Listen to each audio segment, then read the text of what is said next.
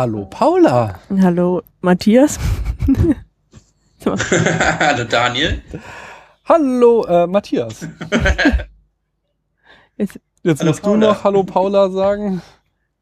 und ich muss noch Hallo Daniel sagen. Ich habe doch eben. Ich hab, Ach ja, komm, Wie dem auch schon gesagt. Herzlich willkommen zum Spätfilm. Wir sitzen hier, wir haben heute äh, was sehr Trickiges und zwar haben wir einerseits eine Outdoor-Folge auf unserem berühmten Balkon. Äh, ihr hört wahrscheinlich die Vögel zwitschern, die Autos fahren, die Flugzeuge fliegen.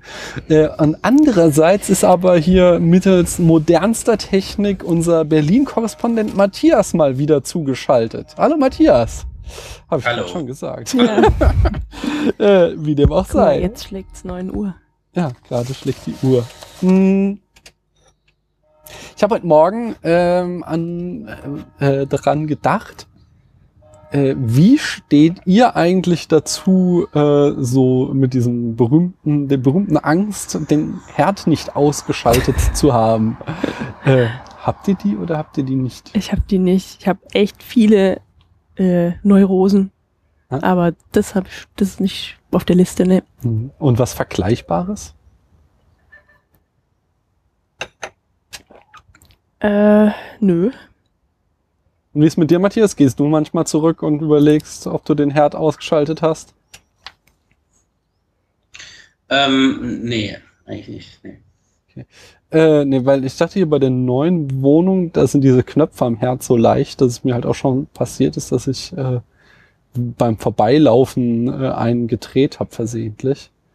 Ähm, aber trotzdem habe ich da eigentlich keine Angst. Was ich immer mache, ist, dass ich äh, voll oft, wenn ich im Keller das Licht ausgemacht habe und dann schon irgendwie auf der Treppe wieder nach oben bin, dann nochmal zurückgehe, um zu gucken, ob ich es wirklich ausgemacht habe weil das so eine Funsel ist in unserem äh, Verschlag und wenn man das ausgeschaltet hat und dann zurückguckt, dann sieht man halt nicht, ob das aus ist oder an.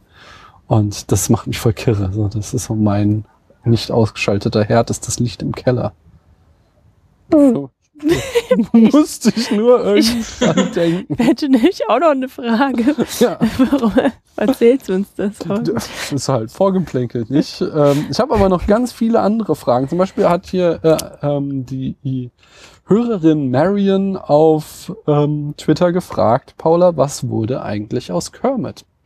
Der ist mit äh, Miss Piggy durchgebrannt. Okay, Mhm. gut, dass wir das geklärt haben. Mhm.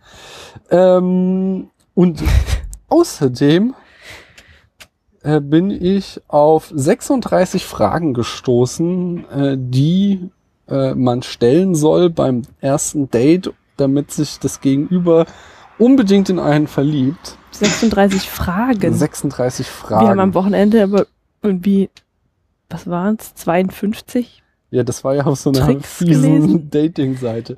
Ach, Aber das ist jetzt hier Wissenschaft, weißt du? Ach so. Und ähm, damit ihr euch in mich verliebt, stelle ich euch jetzt mal sechs davon, habe ich mir überlegt.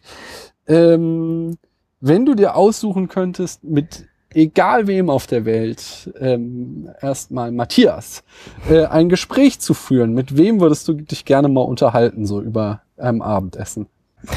Matthias hat nicht aufgepasst. Lebend oder äh, äh, lebend oder tot? Äh, lebend, so klingt die Frage. Aber wenn du jetzt jemanden, der weiß, der schon verstorben ist, darfst du ihn auch sagen. Zum Abendessen? Mir fällt keiner ein gerade. Ich merke schon, das ist ein richtiges Podcast-Gold hier. Schneid Paula, das mal bitte raus. Paula. Ich habe Äh, aber eine ach so, du hast- Antwort. ja, Sag, Paula, wenn du jemanden, äh, mit jemandem, egal wem auf der Welt, Ja. zu Abend essen würdest und dich mit der Person dann auch unterhalten, wer wäre das? Jesus. Okay. Der lebt aber nicht mehr. Na, na, vielleicht schon, ne? Das ist ja irgendwie auch auferstanden, habe ich gehört. Du bist so die Dann nehme ich mega, Moses. äh, Paula ist die mega Atheistin und jetzt kommt sie mit so einer Antwort. Naja, aber Jesus hat es ja vielleicht tatsächlich gegeben. Aber gut, dann ist er nicht wieder auferstanden, klar. Aber gerade deshalb würde es mich ja schon mal interessieren. Okay, und äh, Matthias, wärst du gerne berühmt? Und wenn ja, äh, durch was? Äh, Nee, ich wäre ungern berühmt. Das Okay, ist, glaube ich, viel zu anstrengend. Hm. Hm. Also ich finde das so, wie es ist, ganz gut eigentlich.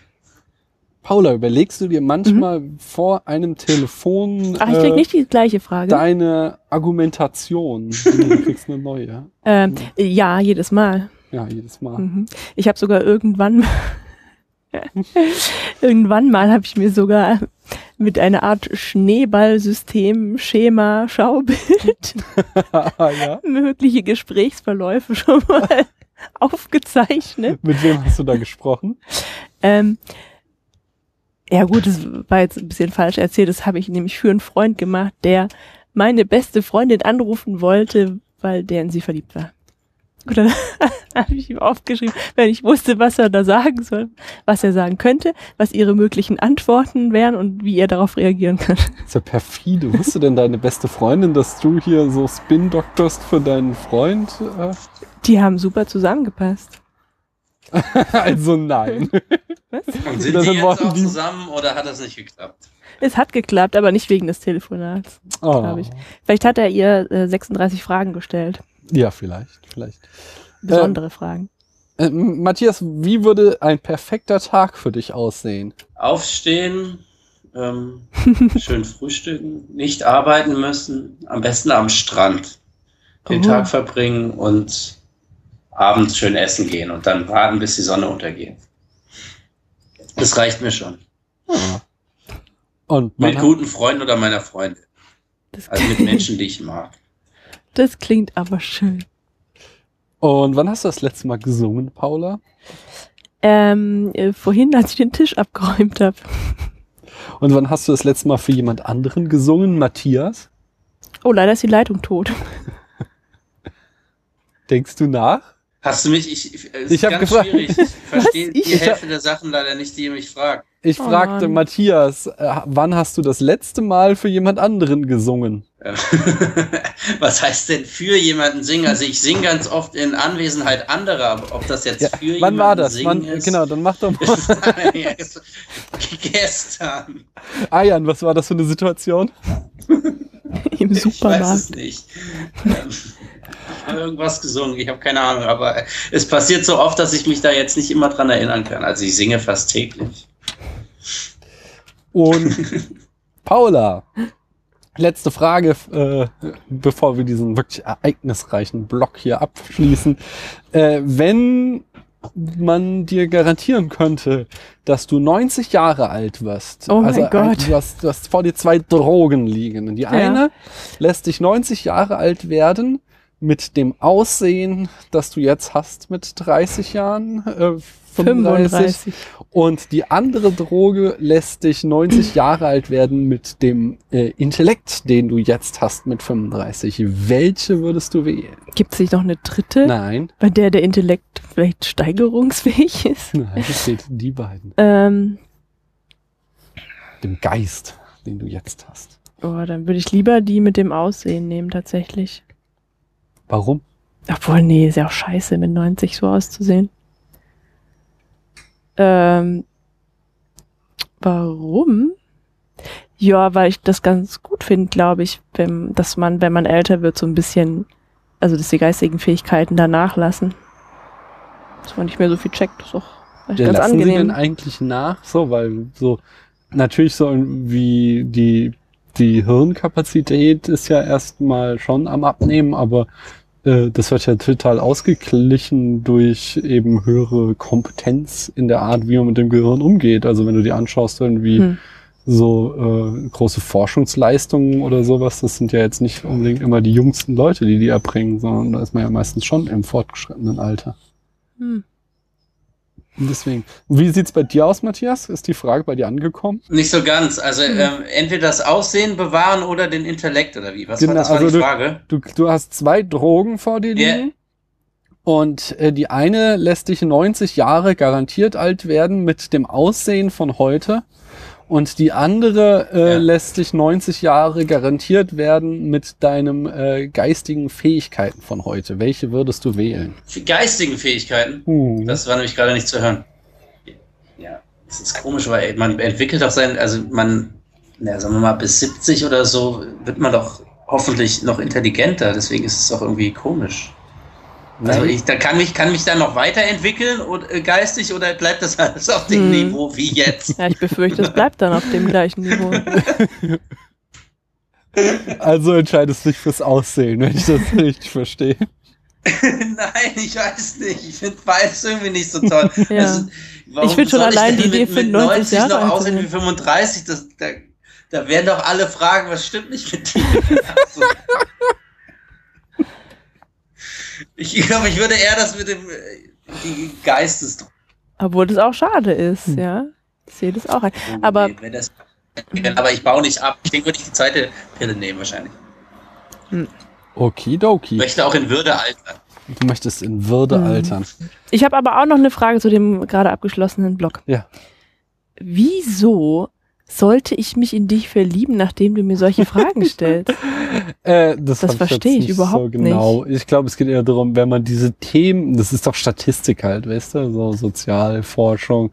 Äh, man hat irgendwie der einen Gruppe die Fragen vorgelegt und der anderen Gruppe die und die, die diese Fragen äh, beantwortet hat, hat sich Statistik wahrscheinlicher äh, ineinander verliebt. So ist es wahrscheinlich abgelaufen.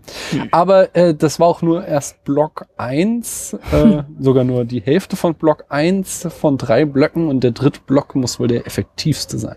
Da kommen wir so in kommenden Folgen dazu. Das wollen wir jetzt nicht den ganzen Abend nur Fragen beantworten. Wir haben schließlich noch was zu tun. Zum Beispiel die Retter von New York zu lesen. mhm. Oh ja. Äh, Die Retter von New York ist ein Romanfragment, was der kleine Daniel im circa so im Alter von zehn Jahren geschrieben hat. Und äh, wie es der Zufall so will, haben wir da einen Zeitzeugen heute hier.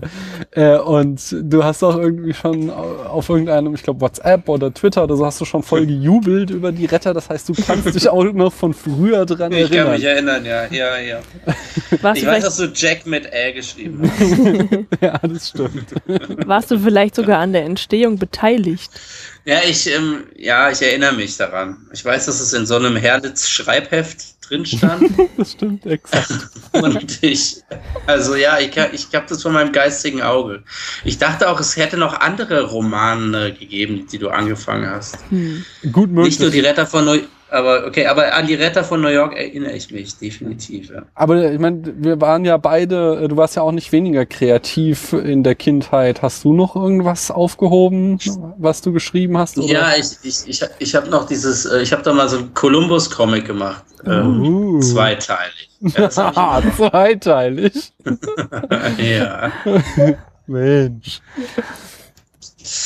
Ja, könnte man auch mal vorlesen, aber ich glaube, da ist mehr, da, sind, da sprechen mehr die Bilder Ja. als jetzt mal den Text. ja, sehr geil. Äh, Das musst du, wenn ich mal bei Zeiten bei dir auf der Matte stehe, muss es mir auf alle Ja. ähm, äh, Fälle. Du hast, vorlesen. du hast auch keine Asterix-Kassetten mehr, leider. die Nee, wir zusammen nee genau. Wir, Matthias Ja, und ich haben als nicht. Kinder sehr gerne Asterix-Comics vertont und auf Kassette aufgenommen. Und wer war Obelix? Äh, weiß ich jetzt nicht mehr. Das Kapitel, ähm, das wir heute beginnen werden, ich werde es bestimmt nicht komplett, obwohl es ist nicht so lang, Achso, heißt Gesucht gefunden. Seit drei Stunden suchen unsere fünf schon im äh, Professor Cedars Haus. Oh Gott, das ist so du vermischt musst es schon, Vor, Ja. vor der Aufnahme mal lesen. Soll ich mal gucken? Ich kann ganz gut Handschriften lesen. Oh ja, Paula, liest du mal vor, bitte. Wo, wo ist denn Fang ganz oben an, einfach nochmal. Sie, also seit drei Stunden suchen unsere fünf schon in Professor Dr. B. N. Cedars Haus. Uh, Siehst du? Herylophat. Nein. Harry? Ähm, hier, das ist es. Exzent Ach du Scheiße. Ex es existiert also, da steht, bin durch dahinter gekommen, hochgefährliches Ätzmittel fünfmal könnten die ganze Kanalisation New Yorks ver Giften. Seuchen. verseuchen. Die, ach, das ist schade, das kann man nur raten, was es ist, aber es ist wahrscheinlich die Ninja Turtles. die, oder, ja. Julian, Wahrscheinlich die armen Ninja Turtles. die armen so Turtles, die armen Turtles, ja. Ja. Julian, aber das ist die Lösung, ruft John. Mit diesem Zeug könnte man Krieg führen und ganze Kontinente vernichten. Ab ins Neptun, antwortet John jetzt wieder, ne? Im Neptun. Das ist das Schwimmbad, in der sie die heiße Spur gefunden hatten. Mister, ich muss mit Ihnen reden. Schießen Sie los. Nicht hier. Kommen Sie mit, Mr. Roller. Komisch. Warum fehlt bei der Abstellkammer die Tür? Und jetzt kommt wieder, also es ist, da sind Leute, die sich irgendwie unterhalten, aber die Ja. reden aneinander vorbei. Okay, wo ist Professor Cedar? Lassen Sie mich sofort gehen oder ich. Hey, Julian, der Typ kann irgend so eine thailändische Kampfsportart. Und schon liegt der Gegner auf dem Boden, während Julian seine Knie auf Rolzens Prost. Brust, ja. Ah ja, platziert hat, stößt er seine Ellenbogen in die Oberarme. Schon okay. Also, schon okay, ich sag's euch. Industrie. Industreet. Industreet 137. Mit diesen Worten reißt er sich von Julian los, der einen Moment abgelenkt wird und Spannung steigt. stürmt davon. Hinterher! ruft Julian. Den nehmen wir uns später vor. Ah nee. Hinterher? Los, Julian. Den nehmen wir uns später vor. Ähm, es wird jetzt gerade so spannend, ne? So, ja, ich dachte eher, es ist so, vielleicht äh, fürs nächste Mal Okay, doch ein pass auf. bisschen besser vorbereiten. Mit so ein- jetzt noch ein Satz. Jack, du gehst zu der Adresse, obwohl ich nicht glaube, dass sie stimmt. Wir warten hier. Das ist ja ein klasse Cliffhanger wieder. Äh, Wie es weitergeht, erfahren wir beim nächsten Mal in diesem überaus spannenden Buch. Ja, ich bin jetzt, ich weiß überhaupt nicht mehr, worum es geht, aber Nee, ähm, ich äh, muss noch sagen, dass Rebecca, den Film, den wir beim letzten Mal besprochen haben, äh, auf Platz 12 unserer Spätfilm-Charts landete. Und äh, würde sagen, damit haben wir genug vorgeplänkelt, oder? ja, mir reicht's auch. Ja, Das ja. ist- Und äh, das reicht jetzt echt mal. Hier, da kommen schon fiese schwarze Wolken, Paula. Ja, ich sag gleich dir, wenn gibt's wir hier noch äh, äh, die Aufnahme abbrechen müssen, dann bist du schuld, Hm? weil du äh, Außenaufnahme machen wolltest. Ähm, Als ob du dich gewehrt hättest. I'll take care of the check. You guys can get the tip. Should be about a buck a piece. And you, when I come back, I want my book. Sorry, it's my book now. Hey, I changed my mind. Shoot this piece of shit, will you? All right, everybody cough up some green for the little lady.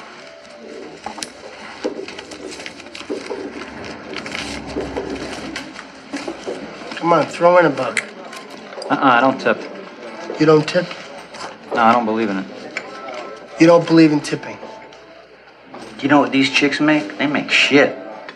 Don't give me that. She don't make enough money. She can quit. I don't even know a fucking Jew would have the balls to say that. Uh, let me just get this straight. You don't ever tip, huh? I don't tip because society says I have to. All right, I mean, I'll tip if somebody really deserves a tip. If they really put forth the effort, I'll give them something extra. But I mean, this tipping automatically, uh, it's for the birds. I mean, as far as I'm concerned, they're just doing their job. Hey, this girl was nice. She was okay. I mean, she wasn't anything special. What's special? Take you in the back and suck your dick? I'd go over 12% for that. Look, I ordered coffee, right? Now, we've been here a long fucking time. She's only filled my cup three times. I mean, when I order coffee, I want it filled six times. Six times? Well, you know, what if she's too fucking busy? Words too fucking busy shouldn't be in a waitress's vocabulary. Excuse me, Mr. Pink, but the last fucking thing you need is another cup of coffee. Jesus Christ, I mean, these ladies aren't starving to death. They make minimum wage. And I used to work minimum wage, and when I did, I wasn't lucky enough to have a job the society deemed tip worthy. You don't care they're counting on your tips to live? You know what this is? It's the world's smallest violin playing just for the waitresses. You don't have any idea what you're talking about. These people bust their ass. This is a hard job. So is working at McDonald's, but you don't feel the need to tip them, do you? Why not? They're serving you food. But no, society says, don't tip these guys over here, but tip these guys over here. That's bullshit. Waitressing is the number one occupation for female non college graduates in this country. It's the one job basically any woman can get and make a living on. The reason is because of their tips. Fuck all that. Jesus Christ. I mean, I'm very sorry the government taxes their tips. That's fucked up. That ain't my fault. I mean, it would appear that waitresses are one of the many groups the government fucks in the ass on a regular basis.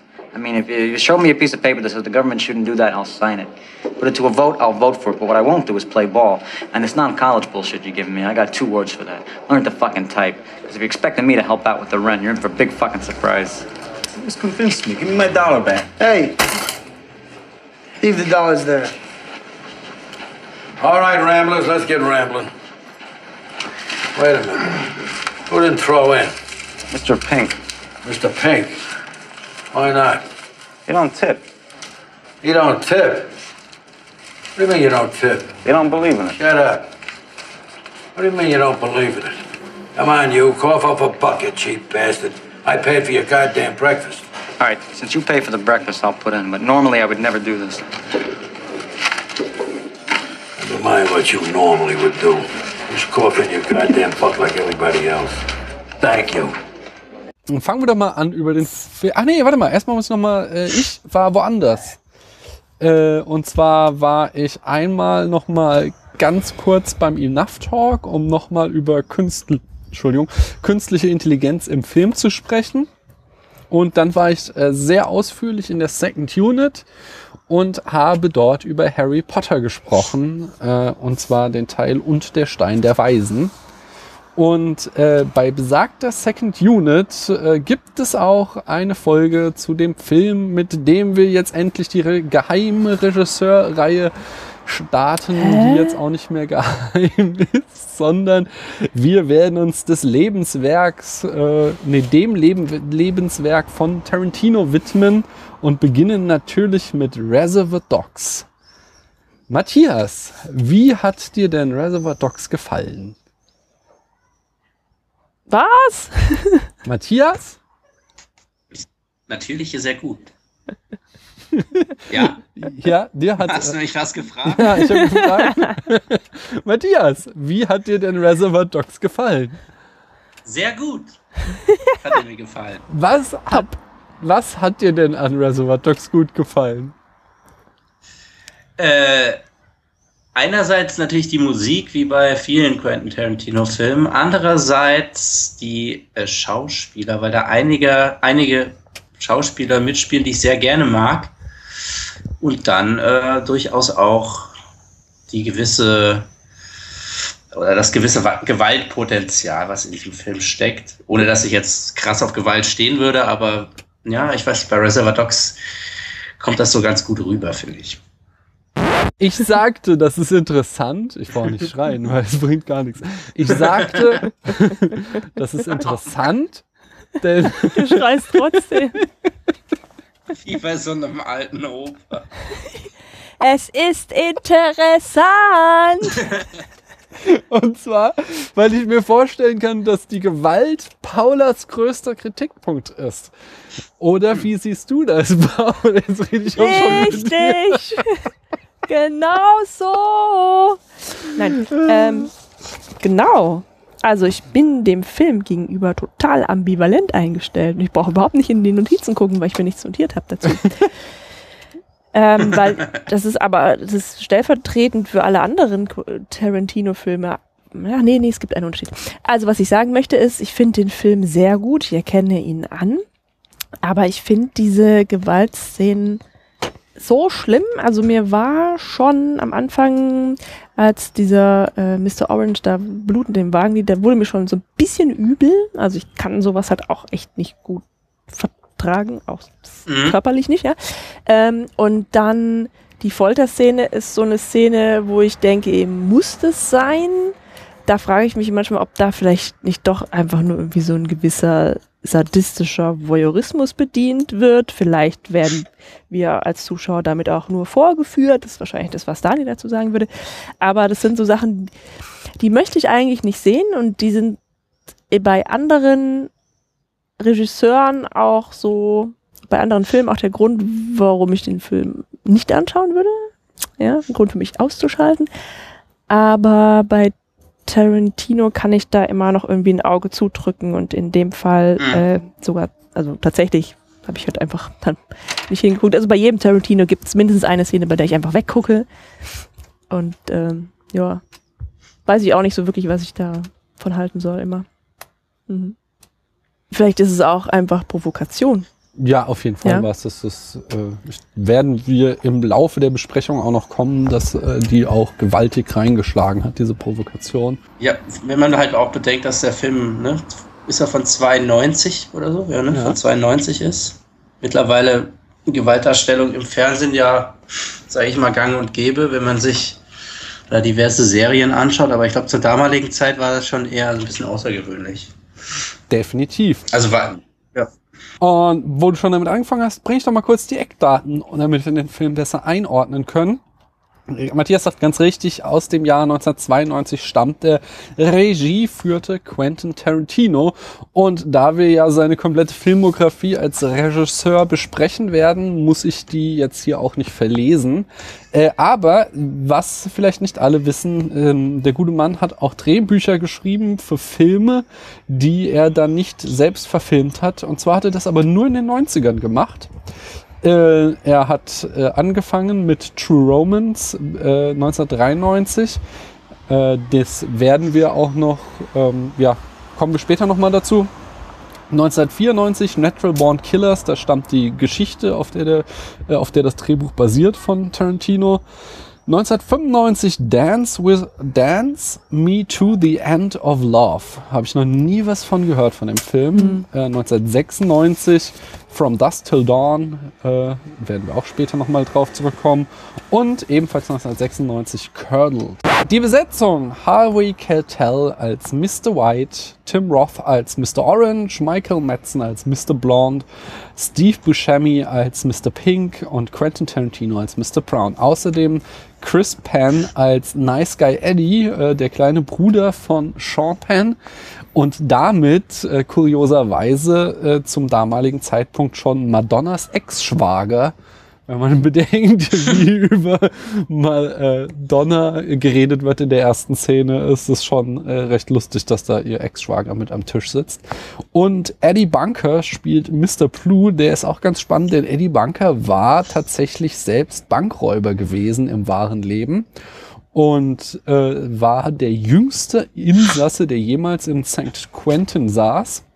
Äh, St. Quentin ausgerechnet. St. Quentin, achso, ja, genau. Äh, und äh, wurde dann später eben Schauspieler und Buchautor und ich glaube, wegen seiner Vergangenheit hat Tarantino ihn engagiert, aber er ist ja nur in der ersten Szene zu sehen und dann äh, Mhm. verschwindet er gleich. Ja, und das Genre ist ein Gangsterfilm, ein Kammerspiel, ein Heist-Movie, ein Neo-Noir-Film, ein Crime-Thriller. Äh, es ist ein postmoderner Film und es ist auch eine Tragödie irgendwo. Das irgendwo dazwischen spielt sich das Genre ab. Und traditionellerweise dürfen unsere Gäste im nächsten Themenblock die Handlung in fünf Sätzen zusammenfassen. Matthias, Matthias, hast du uns gehört in Berlin? Ja, ich hab's gehört. Dann erzähl uns mal in fünf Sätzen, was in Reservoir Dogs passiert. Ähm, acht Männer unterhalten sich über Madonna. Ähm, acht Männer überfallen eine Bank. Ähm, einer wird angeschossen. Ähm, oh Gott.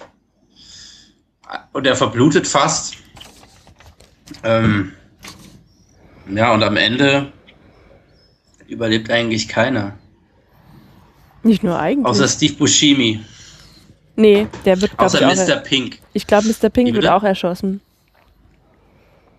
Ich glaube, wir, also wir sehen das nicht, ne, weil der ja irgendwie noch rausrennt, aber ähm, so, so man hört so im Hintergrund so Sch- Geschrei, also erstmal äh, diese Polizeisirene und Geschrei und dann hört man auch Schüsse. Ich glaube, dass er draußen erschossen wird. Ja. Okay, Mhm. gut, dann sind alle tot am Ende. Ja. Ja. Okay, das war. Was ist mit Joe? äh, der stirbt durch Mr. White. Genau. Da wären wir jetzt auch, äh, nämlich ein- eines der größten Rätsel, ähm, Who Shot Nice Guy Eddie, reden wir gleich während den Produktionsfakten drüber. Aber erst ganz am Ende dieses Themenblocks beginnen wollen wir nämlich mit der Idee zu Reservoir Dogs und die kam Tarantino, als er noch äh, in der Videothek Video Archives arbeitet. Ähm, und zwar gab es da ein Themenregal, in dem sie jede Woche äh, irg- unter irgendeinem Motto Filme zusammenstellten und in einer Woche war das Thema Heist-Movies. Genau. Und dann hat sich Tarantino einfach jeden Abend einen Heist-Movie mit nach Hause genommen und sich im Laufe der Zeit alle Klassiker dieses Genres angeschaut. Und er sagte dazu, I put my head around what a neat genre that would be to redo. Also der Legende nach hat er oder kam er auch auf die Idee für den Titel Reservoir Dogs in seinen Video Archives. Und zwar ähm, hat ein Kunde ihn mal nach einer Empfehlung, Filmempfehlung gefragt und äh, Tarantino hat ihm wohl Au revoir les enfants empfohlen. Und daraufhin antwortete der Kunde, I don't want no Reservoir Dogs. der konnte halt kein Französisch. Ist Naja, also äh, genau. Ähm, also ich finde die Geschichte total cool, aber äh, wahrscheinlich ist sie gar nicht wahr. Ja. Denn angeblich oder, oder Kritiker behaupten, dass zu dem Zeitpunkt, als Reservoir Dogs entstand, Au revoir les enfants noch gar keinen Video-Release in den USA hatte. Ah. Jedenfalls Naja. während der Produktion erzählte Tarantino immer die Geschichte, dass Reservoir Dogs ähm, einem französischen Gangsterfilm Verräter bedeute. Äh, das ist aber definitiv nicht wahr Schon und nicht hatte Tarantino nur sich ausgedacht, damit er irgendwas den Geldgebern sagen kann, äh, da er genau wusste, dass die ähm, ihn danach fragen werden und er wusste genauso gut, dass sie auch nicht genug französische äh, Filme gesehen haben, um da seine Story äh, widerlegen zu können. Zum Drehbuch. Ähm, und zwar hat Tarantino bereits einige Drehbücher geschrieben.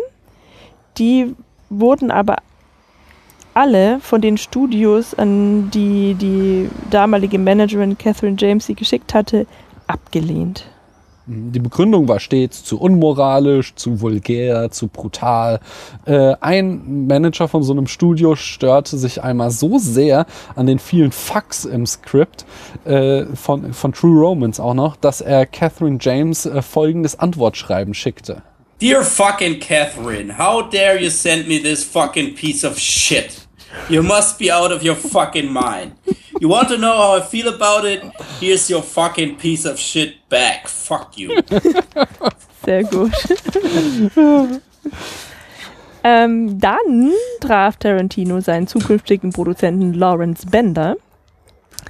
Und äh, Bender hatte damals auch erst einen Film gemacht und war direkt begeistert von dem Drehbuch zu Reservoir Dogs. Äh, Bender versprach Tarantino, das Geld für den Film zu besorgen und der Regisseur gab ihm zwei Monate Zeit. Äh, der, den Vertrag äh, darüber unterschrieben sie auf einer Papierserviette. Das finde ich interessant, dass Tarantino diesen ähm, potenziellen Produzenten irgendwie so ein Ultimatum setzt. Ja, musst sehen, der war halt auch jetzt nicht irgendwie der Big Shot, auf den Tarantino gewartet hatte, sondern es war halt Ach so ein so. kleiner Heinz Wurst. Äh, Ach so, wir Tarantino drüber, der auch noch irgendwie selbst Schauspielunterricht nimmt und der so einen billigen Horrorfilm war es, glaube ich, Mhm. mal produziert hatte. Und dann dachte sich Tarantino wahrscheinlich so, na, ich weiß ja nicht, ob ich bei dem an der richtigen Adresse bin, so, aber zwei Monate, du hast die Chance, zwei Monate dich Okay. zu beweisen. So, musst du dir das vorstellen. Mhm. Na gut. Ja. Ähm, wenn das größte Problem bei der Finanzenbeschaffung war, dass Tarantino darauf bestanden hat, selbst Regie zu führen. Mhm. Ähm, und ja, er hatte halt irgendwie einige Interessenten gefunden, die das Drehbuch sehr gut fanden, aber keiner wollte irgendwie das Risiko eingehen, so einen unbekannten Videomitarbeiter, Videothekenmitarbeiter ähm, auf den Regiestuhl sitzen zu lassen. Hm. Allerdings erzielte Bender auch Erfolge und zwar eben den Verkauf des Drehbuchs von True Romance an Tony Scott für 30.000 Dollar. Und Tony Scott wollte eigentlich lieber Reservoir Dogs drehen, äh, aber Tarantino äh, bestand darauf, dass er dieses sein liebstes Projekt selbst verfilmen will. Und das brachte dann, oder irgendwann kam Tarantino und Bender auf die Idee, Reservoir Dogs zusammen mit ihrem Freundeskreis mit dem Geld für True Romance zu drehen. Also mit diesen 30.000 Dollar. Ja. Ähm, da sie das aber nicht so weit bringen würde, war der Plan, Reservoir Dogs als 16 Millimeter schwarz-weiß Kurzfilm zu drehen, in dessen, dessen Mittelpunkt die Szene steht, in der Mr. Pink, den Tarantino spielen wollte, von einem Polizisten, gespielt von Lawrence Bender selbst, gejagt wird. Mhm. Äh, allerdings äh, nahm, wie ich eben auch schon sagte, Bender damals auch Schauspielunterricht und er zeigte aus seinem Schauspiellehrer äh, das Skript und der wiederum sagte, dass seine Frau Harvey Keitel kenne und so äh, landete letztlich das Drehbuch auf dem Schoß von Harvey Keitel. Witzig. Siehst du, es kommt eben, oder man hat vielleicht doch eher das Glück, Ja. vorwärts zu kommen mit seiner Karriere, wenn man in Hollywood wohnt. Oder wohnt. Ja, deswegen gehen die da auch alle hin. Nicht? Ja, scheint so. Ja. Ähm, genau, Keitel hat also das Drehbuch gelesen und willigte dann ein, sich mit Tarantino zu treffen.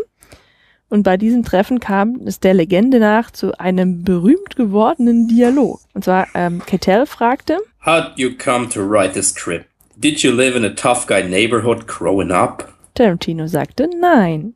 Keitel, Was anybody in your family connected with tough guys? Tarantino sagte nein. Well, how the hell did you come to write this? Und Tarantino antwortete, I watch movies. Yeah. Harvey Keitel äh, stieg in das Projekt ein als Hauptdarsteller und Co-Produzent ähm, und mit seiner Unterstützung gelang es dann, das Budget auf 1,5 Millionen zu erhöhen, wie schon gesagt. Ähm, Keitel finanzierte auch die Casting-Session in New York, bei dem sie unter anderem Steve Buscemi, äh, Michael Madsen und Tim Roth fanden. Keitels wichtigste Rolle war allerdings, dass er Tarantino als Regisseur den Rücken stärkte. Und man kann mit Fug und Recht behaupten, dass die Welt einzig und allein Harvey Keitel verdankt, dass Tarantino äh, als Regisseur bekannt ist. Zum Also, dass wir ihn haben. Regisseur wurde, ja.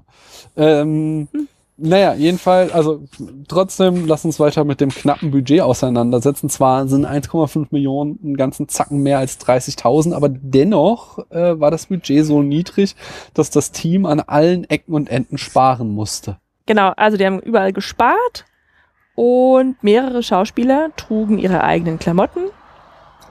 Also haben sie an der Garderobe gespart, das finde ich jetzt eigentlich, naja. Ähm, zum Beispiel gehörte die hübsche Trainingsjacke wirklich Chris Penn, aber ja, die ist mir aufgefallen noch. Mhm. Mhm. Steve Buscemi trug statt einer Anzughose schwarze Jeans und die gehörten auch ihm selbst. Hm. Michael Madsen fuhr äh, wegen des knappen Budgets sein eigenes Auto beim Dreh. Schönes Auto, ne? Ja. Und Robert Kurtzman willigte ein, das Special Make-up umsonst zu machen, äh, wenn Tarantino im Gegenzug umsonst eine Geschichte von Kurtzman in ein Drehbuch umarbeitete. Ähm, den Deal ist Tarantino eingegangen und daraus wurde dann das Drehbuch zu dem Film From Dusk Till Dawn. Potzblitz. Pitzblitz. Ähm, wir haben hier auch eine äh, Parallele zum äh, Film Diary of a Teenage Girl, den wir in Folge 69 besprochen haben. Nämlich die Crew hatte auch hier kein Geld, um äh, bei Szenen auf der Straße die Straßen sperren zu lassen. Äh, besonders problematisch gestaltete sich daher die Szene, in der Mr. Pink das Auto klaut. Die Crew musste bei den einzelnen Takes immer den richtigen Moment abwarten, an dem die Ampel auf grün umspringt, damit Buscemi losfahren kann. Und wenn man das sich mal so anschaut, ich glaube, das ist irgendwie, da war halt auch nicht viel Schnitt davor.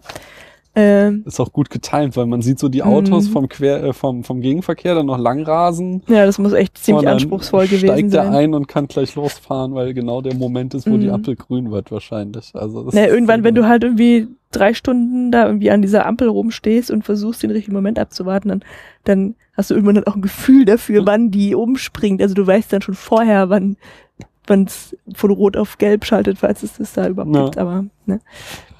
Äh, in einem Interview sagte Tarantino später, dass er äh, überproportional viel für die Rechte des Songs Stuck in the, Wi- Stuck in the Middle with You äh, ausgegeben hatte. Und zwar ähm, äh, ist es das Lied, was er in der Folterszene verwendet. Und der Grund dafür war wahrscheinlich, dass er schon im Drehbuch stehen hatte, dass er den Song in dieser Szene verwenden möchte. Und die Plattenfirma dadurch eben schon erkennen konnte, wie sie ihren großen Reibach machen kann. Also, dass sie viel dafür verlangen konnte. Und ja, also Tarantino meint, dass er daraus gelernt hat und deshalb nie wieder die geplante Verwendung eines Songs im Drehbuch aufgeschrieben hat und aufschreibt und aufschreiben wird. Hm. Kommen wir aber zu den eigentlichen Dreharbeiten. Ähm, und zwar haben wir die nächste Parallele zu Diary of a Teenage Girl, äh, was einfach zeigt, dass beide so ganz typische amerikanische Indie-Filme sind, die in diesem äh, ja, typischen amerikanischen Indie-Produktionsbedingungen entstanden. Nämlich genau wie Mariel Heller bei äh, Teenage Girl äh, wurde auch Tarantino zum Sundance Institute eingeladen. Im Gegensatz zu Heller besuchte er aber nicht den Drehbuchworkshop, sondern den Regieworkshop. Und dort inszenierte er mit Schauspielern unter Anleitung eine Szene von Reservoir Dogs. Einer seiner Lehrer war übrigens Terry Gilliam, dem Tarantino dann im Abspann von Dogs auch dankt. Mhm. Und die eigentlichen Dreharbeiten fanden im Juli und August in LA statt, also in der höchsten Sommerhitze. Und es war so heiß, dass Tim Roth mehrere Male durch das getrocknete Kunstblut buchstäblich am Boden festklebte und äh, in den Drehpausen abgekratzt werden musste, was Berichten zufolge mehrere Minuten lang gedauert hat. Voll eklig. Voll eklig. Ähm, und Michael Madsen hatte große Probleme, die Folterszene zu drehen. Als Kirk Baltz, der den Polizisten spielt, improvisierte und flüstert, I've got a little kid at home. musste Madsen die Szene weinend abbrechen, da er gerade selbst Vater geworden war. Und das finde ich total sympathisch. Das beruhigt mich irgendwie so. Äh, weniger Probleme hatte Madsen allerdings damit, Balz in seinen Kofferraum einzusperren.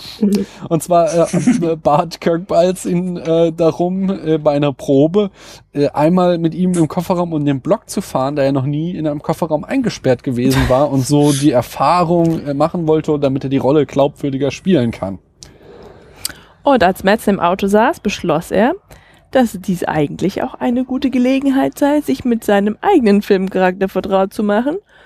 Und daher fuhr er nicht nur um den Block, sondern erst einmal durch den Drive-In eines Taco Bells und dann erst zurück zum Set. Und hat er dann die Sachen mitgebracht, die er dann da auch isst. Genau, also man äh, nämlich äh, man sieht, äh, also er kam dort an und hatte noch den Becher Cola und Tarantino fand die Idee so gut, dass er später, also in der, letztlich in die Szene das übernommen hat, dass nämlich da ja Mr. Blonde mit diesem Cola-Becher auftaucht, äh, was ihm nochmal so einen abgebrühteren Charakter gibt, dass er gerade, während alle total panisch in diesem Dreh äh, Lagerhaus ankommen, er Mhm. erstmal durch ein Drive-In gefahren ist. Dann der Show Showdown ähm, ist ja wohl irgendwie Gegenstand von Diskussionen gewesen oder ist es vielleicht immer noch? Ja, viele Fantheorien Mhm, ja, ranken sich um das ist ein den. bisschen rätselhaft alles, ja. Ja.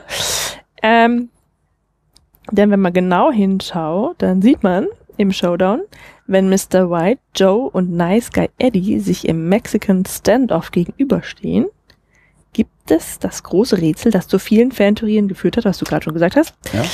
Wer erschoss eigentlich Nice Guy Eddie? Und das ist echt interessant, Weil ich wusste das ja, aber ich habe das nicht bemerkt. Also ich war so gefallen. Da kommen wir jetzt nämlich auch zu. Und zwar äh, Mr. White schießt auf Joe Mhm. äh, und Aber wird warum? gleichzeitig von Eddie erschossen. Was? Warum er auf Joe schießt? Ja, Joe erschießt Mr. Orange. aber warum erschießt Mis- Mr. White? Mr. Ach, White, sagt, White, Mr. ja. White sagt, äh, er soll. Ich äh, habe also, gerade Mr. White und Mr. Blonde Nein, verwechselt. nein, Mr. Blonde ist da schon tot. Ja. Mr. White sagt, oh, Mr. Orange ist nicht die Snitch. Mhm. Äh, und als, Die Rat. Äh, oder die Rat, das Snitch ist ja auch ein anderes Wort für Verräter. Jedenfalls. Ähm, nee, da brauchst du nicht. Ähm, alles klar. Mhm. Whatever. Äh, was ich sagen wollte ist, also äh, Mr. White schießt auf Joe ähm, und wird von Eddie erschossen, aber Eddie fällt dann einfach um, ohne dass eine Waffe auf ihn gerichtet ist. Es gibt sogar, äh, also dieses, diese Fantheorie ist so populär geworden, dass man sogar T-Shirts kaufen kann, auf denen die Frage steht, Who shot Nice Guy Eddie? Und die Auflösung dieses Rätsels ist eine Panne. Und zwar trugen die Schauspieler Kunstblutbeutel unter der Kleidung so mit, so, mit so Mikrozündern dran. Mhm. Und der Beutel von Keitel explodierte zu früh, sodass er zu Boden ging, bevor er auf Penn schießen konnte. Ja, dann explodierte Pans Beutel einfach ohne, dass jemand auf ihn schoss. Und Tarantino beschloss sich, äh, gemäß des alten Hollywood-Credos, Wirkung geht über Realismus, den Take zu nehmen, weil er äh, einfach seiner Meinung nach gut war. Wie du ja Mhm. auch selbst sagtest, dir ist es gar nicht aufgefallen. Es ist einfach, äh, die, ja, das passt alles sonst in dem Take und entsprechend störte Tarantino dieser Filmfehler nicht. Und so entstand das große Rätsel um äh, Reservoir Dogs. Das war's, was wir zur Produktion haben. Kommen wir zur eigentlichen Besprechung des Films. Lass uns doch einsteigen in die Analyse des Films mit der ersten Szene. Mhm. Denn die ist ja wohl schon ganz großartig und zeigt äh, perfekt eben so die, Kom also ist einfach so ein, Paradebeispiel für einen Tarantino-Film, wo Mhm. wir mit äh, spritzigen Dialogen, das war jetzt äh, no pun intended in der Doppeldeutigkeit, ähm, mit einer Hat keiner verstanden. mit einer äh, guten, ja, na, ist die Kameraarbeit gut? Also zumindest ist die interessant. Die ich finde die eher ist- unauffällig. Echt? Aber sie ist so die ganze Zeit am Kreiseln um den Tisch, die Kamera. Sie ist immer Hm, ziemlich okay. dicht dran, so. Ähm, aber was äh, vor allen Dingen steckt unglaublich viel in dieser ersten Szene drin. Äh, zum Beispiel erst einmal äh, der berühmte, die berühmte Diskussion über die wahre Bedeutung von Madonnas Like a Virgin mit Mhm. der sehr abstrusen äh, Theorie, dass es äh, nicht um Liebe geht, sondern um eine äh, jung, äh, nein, eine äh, promiskuitive Frau, die äh, auf einen äh, so großen Schwanz trifft, dass sie wieder Schmerzen hat wie eine Virgin. Und äh, allein, allein so halt an dieser äh, total beknackten Episode, da kannst du gleich irgendwie so mehrere Dimensionen rausarbeiten. Zum Beispiel ist der ganze Film ja mal wieder äh, unglaublich männlich. Äh, also mal wieder sage ich, wir hatten hier im Spätfilm schon öfter das Thema mit anderen Filmen.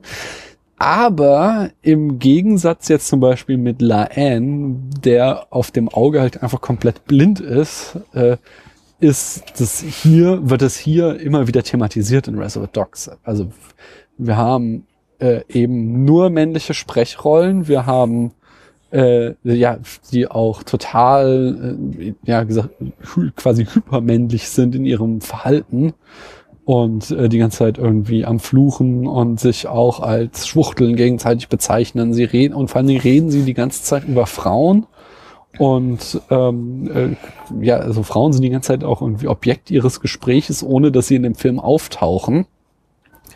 Und äh, äh, Paradebeispiel dafür ist eben dieser ein, äh, einsetzende Dialog. Äh, die Frage ist, ähm, ist Reservoir Dogs frauenfeindlich, Paula?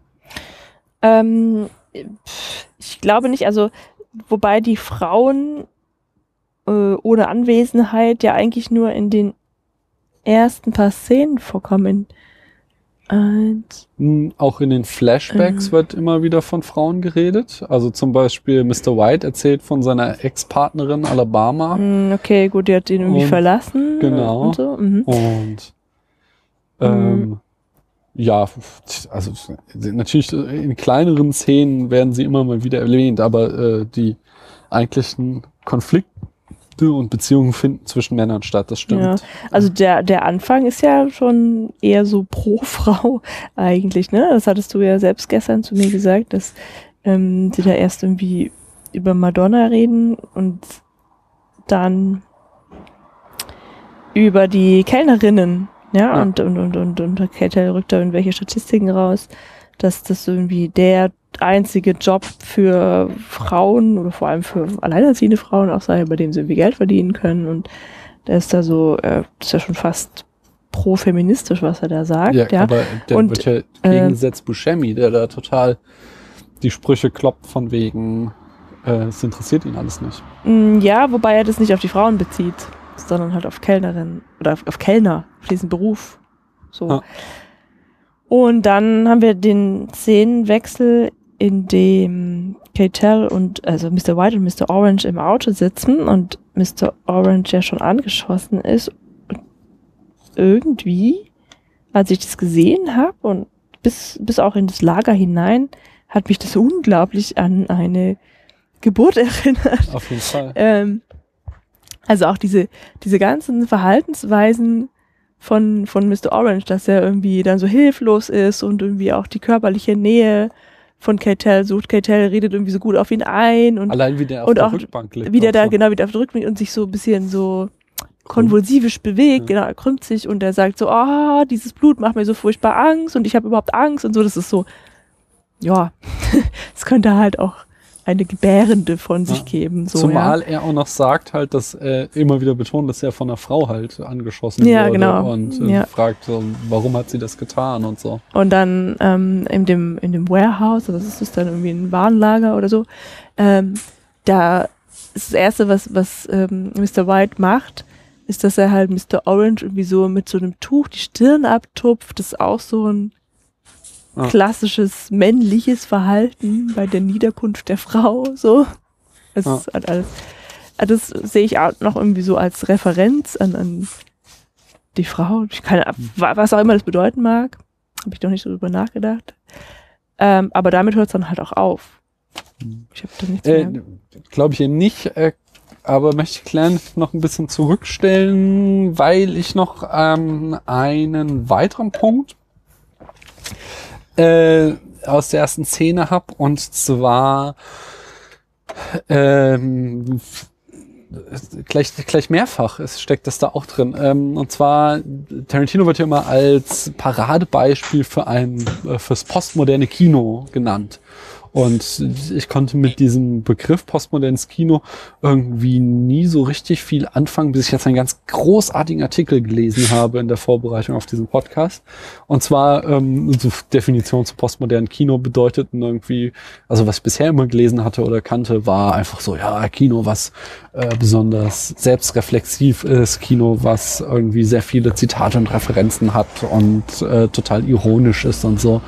Ähm, quasi hier so, was jetzt äh, Deadpool, dieser neue tolle, äh, tolle, seht meine Airquotes, ähm, äh, äh, Superheldenfilm gemacht hat, so das wäre so äh, postmodernes Kino. Und dann habe ich halt ähm, äh, einen tollen Artikel jetzt gelesen und der hat eben den Begriff des postmodernen Kinos äh, auf Tarantino angewendet, indem er, und das finde ich natürlich ja immer ganz toll, äh, den Begriff der postmodernen Philosophie auf das Kino angewendet hat und gesagt hat, so, was sind denn die beiden äh, wesentlichen Elemente ähm, der postmodernen Philosophie? Und das eine ist eben die Aufgabe, äh, also, ne, also das aufgegeben wurde, an eine, an universelle Werte zu äh, glauben oder die Suche nach universellen Werten, was eine traditionelle philosophische Aufgabe war, die eben postmoderne Philosophen nicht mehr betreiben. Und äh, das andere ist eben, dass die Post, äh, äh, was auch die Postmoderne auszeichnet, ist, äh, dass es äh, auch die, die Vorstellung, dass es eine absolute Wahrheit gibt, äh, nicht mehr ähm, äh, ja, äh, also nicht mehr verfolgt in der Angenommen wird. Philosophie, genau. Mhm. Und, und der Artikel legt halt eben da, wie beides ähm, in allen Tarantino-Filmen quasi drinne steckt und äh, kombiniert mit der Leitidee oder auch dem zentralen Thema, das in fast allen Tarantino-Filmen drinne steckt, nämlich, dass äh, die Protagonisten oder zumindest manche Protagonisten nach Erlösung streben. Und die Frage eben, wie Erlösung in einer Welt aussehen kann, in der äh, es keine absoluten Werte mehr gibt, in der Gott tot ist. Und ähm, äh, die Antwort, die Tarantino gibt, ist eben dieses, oder zumindest die sich die Dogs erhoffen, ist Erlösung durch Schmerz. Und das wird schon eben thematisiert in dieser ersten total bananen Geschichte mit Madonna und dem riesigen Schwanz, so, wo sie halt auch so, sie, sie hat das Gefühl, jetzt wieder jungfräulich zu sein durch das Gefühl des Schmerzes. Und dann wird eben umgeschnitten auf äh, Mr. Orange, der durch den größten Schmerz geht, den ein Mensch erleiden kann. Und es wird in Verbindung gesetzt mit äh, einer Geburt, äh, ja, wo eben das Mutterwerden ja quasi auch immer mit, mit äh, Erlösung nicht, aber ja. Nee, doch. Also es ist halt verdammt großer Schmerz und dann ähm, bist du aber dann erlöst, weil du das bekommen hast, was du möchtest. Du hast ein Kind bekommen und dann Ja. alles super. Und äh, das, das steckt da eben auch noch drinne. Und vor allen Dingen, was auch noch in der ersten Szene steckt, dass äh, ja alle Charaktere so einen kleinen Charaktermoment bekommen, der sie auch noch, äh, oder nicht alle, aber viele, der sie auch für den späteren Film noch charakterisiert. Also beispielsweise nimmt Mr. White ja ähm, äh, Joe dieses Buch weg, womit er schon ganz klar macht, dass er hier derjenige ist, der das Sagen hat. Ähm, äh, während Mr. Blond halt irgendwie dann zu Joe meint, soll ich ihn für dich erschießen, womit er einerseits eben auch schon andeutet, was er für ein Psychopath ist äh, und auf der anderen Seite auch so, aber seine absolute Loyalität gegenüber Joe ähm, klar macht. Äh, Mhm. äh, genauso eben diese, also genau, diese, diese Debatte ums äh, Trinkgeld, da steckt wieder diese, ähm, es gibt keine absolute Moral drin, in dieser wirklich total guten Argumentation von ähm, Mr. Wer ist das? Pink. Pink. Und zwar, warum, was sagt er? Äh, I don't tip because society says I have to. Was er macht quasi ist wieder so die, die vorherrschende Moral anzweifeln. Und er sagt ja auch dann später so Argumente wie, ähm, äh, ich habe auch mal Minimumlohn äh, Lohn gearbeitet, aber ich hatte eben keinen Job, wo ich das Glück hatte, dass er irgendwie Wo die äh, Gesellschaft gesagt hat, dass man Genau, Trinkgeld dass geben man, muss. genau. Und dann sagt er, bei McDonalds zum Beispiel Genau. sind die Leute kriegen auch kein Trinkgeld, obwohl sie das Gleiche machen wie hier in so einem Restaurant. Hm. Und, aber da sagt die Gesellschaft, die haben es eben nicht verdient. Und er sagt er, zeigt damit eben auf, wie willkürlich diese moralischen Regeln sind und äh, halt, dass es keine übergeordnete moralische Instanz gibt, die so etwas beurteilt. Ähm, äh, aber, äh, aber abgesehen davon, es zeigt halt auch, was er durch, für ein durchgeknallter Typ ist, was er halt im äh, Dass er sich weiteren so Verlauf Gedanken des macht oder, Films. oder Hm? Dass er sich solche Gedanken macht. Nee, auch, auch, ich mein, auch wenn die Argumentation ja nicht äh, schon ziemlich stichhaltig ist, ist er ja trotzdem ein ziemliches Arschloch und äh, total egoistisch. Und er ist ja auch später derjenige, der äh, den Treffpunkt aufgeben will und abhauen Mhm. will und das Geld sich, äh, oder die, die Diamanten Da hat er aber auch gute allein- Argumente für, weil er meint, die anderen sind noch nicht da und wenn alles gut gelaufen wäre, wären sie da. Ja. Und da hat er ja Angst, dass, äh, dass die Polizei dann gleich vor der Was Tür ja dann steht. auch wieder die erste Szene quasi äh, vorgeläuft. Er, er hat, er ist egoistisch, er ist dann ziemlich durchgeknallt, aber er hat gute Argumente. und äh, genau, dann als Joe fragt, wer denn hier nicht äh, Trinkgeld gegeben hat, ist äh, hier die Snitch oder die Rat, Mr. Orange derjenige, der auch dann gleich sagt, hier, es war Mr. Pink. Ach, das ist Ähm, mir nicht aufgefallen. äh, also, wie Stimmt. gesagt, jeder, äh, genau, und äh, wichtig ist auch noch, dass äh, Mr. Brown, also Tarantino selbst, sehr viel Redeanteil hat in der ersten Szene, ähm, weil da kommen wir wieder auf dieses, ähm, auf, auf dieses Thema, was wir auch schon hatten, welchem Film weiß gar nicht mehr, wo wir äh, Jurassic World, dieses Video, wo ich das mit einwarf, mit diesem, wie verdient ist denn etwas in einer Szene? In welchem Film haben wir das besprochen Mhm. denn? In welchem Rahmen? Ich verstehe gerade gar nicht, was du meinst. Ähm, ich komme gerade nicht drauf. Also es geht darum, äh, wie äh, das halt ein Film ja will, dass wir mit den Charakteren mit ähm, mitfiebern. Und das Problem des modernen Kinos, äh, so, äh, so kulturpessimistisch das auch klingt, ist, dass sie äh, das von uns verlangen und uns ähm, aber nichts liefern im Drehbuch, was uns quasi auf die Seite der Protagonisten zieht. Und äh, Mhm. da hatte ich ja dieses tolle YouTube-Video, wo äh, ein äh, wo jemand halt äh, Jurassic Park und Jurassic World gegeneinander gesetzt hat und immer wieder gezeigt hat, wie toll Jurassic Park eben Mhm. seine Charaktere etabliert, damit wir später, äh, wenn es dramatisch wird, auch wirklich einen Grund haben, mit dem mitzufiebern, Mhm. während Jurassic World das eben nicht macht, sondern bei Jurassic World sind es halt alles total generische, austauschbare Idioten und es ist dir am Ende total egal, ob die überleben oder nicht. Mhm. Und dass das eben das große Problem ist, dass eben diese äh, vermeintlich großen emotionalen Momente, die uns Jurassic World am Ende geben will, nichts wert sind, weil wir nie diese Bindung aufgebaut haben. Und das macht hier Tarantino eben sehr äh, clever, dadurch, dass er Mr. Brown in der ersten Szene den größten Anteil gibt, sich selbst. Natürlich ist da wahrscheinlich auch wieder die gute Portion Narzissmus dabei gewesen, die er immer hat. Aber dadurch ähm, kennen wir halt diesen Charakter, obwohl wir ihn nur in einer Szene gesehen haben. Und äh, wenn wir dann eben in der nächsten Szene gleich erfahren, dass er tot ist, äh, ist das für uns nicht eben nur irgendein Token, der uns nichts bedeutet, sondern wir haben halt mit dem am Tisch gesessen und diese amüsante Anekdote gelauscht. Ja. Mhm. So viel zur ersten Szene. Da hast du jetzt aber gerade einen ganz schön langen Monolog gehalten. Nicht wahr? Matthias, sag mal was. Was, hast, was ist dir denn aufgefallen bei Reservoir Dogs? Bei der ersten Szene. Das ist eine sehr allgemeine Frage, die du jetzt stellst. Ja, aber das ist doch bestimmt, du hast ja den heute erst gesehen, äh, wie ich auf Instagram beobachten durfte. Ähm, was, das ist doch bestimmt irgendwas, wo du gedacht hast, geil oder hört, ist ja merkwürdig oder so.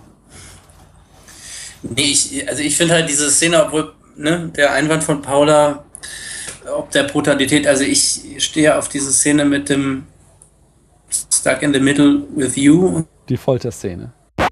Was hast du mich gefragt? Frag, Ich habe gesagt, so, was war denn das äh, an Reservoir Dogs, was dir besonders aufgefallen ist? Ich habe jetzt so lange einen Monolog über die erste Okay. Szene gehalten und wie genial sie ist. Und dann sagst du uns doch mal, äh, was, ähm, ja, was, was dir Besonderes aufgefallen ist.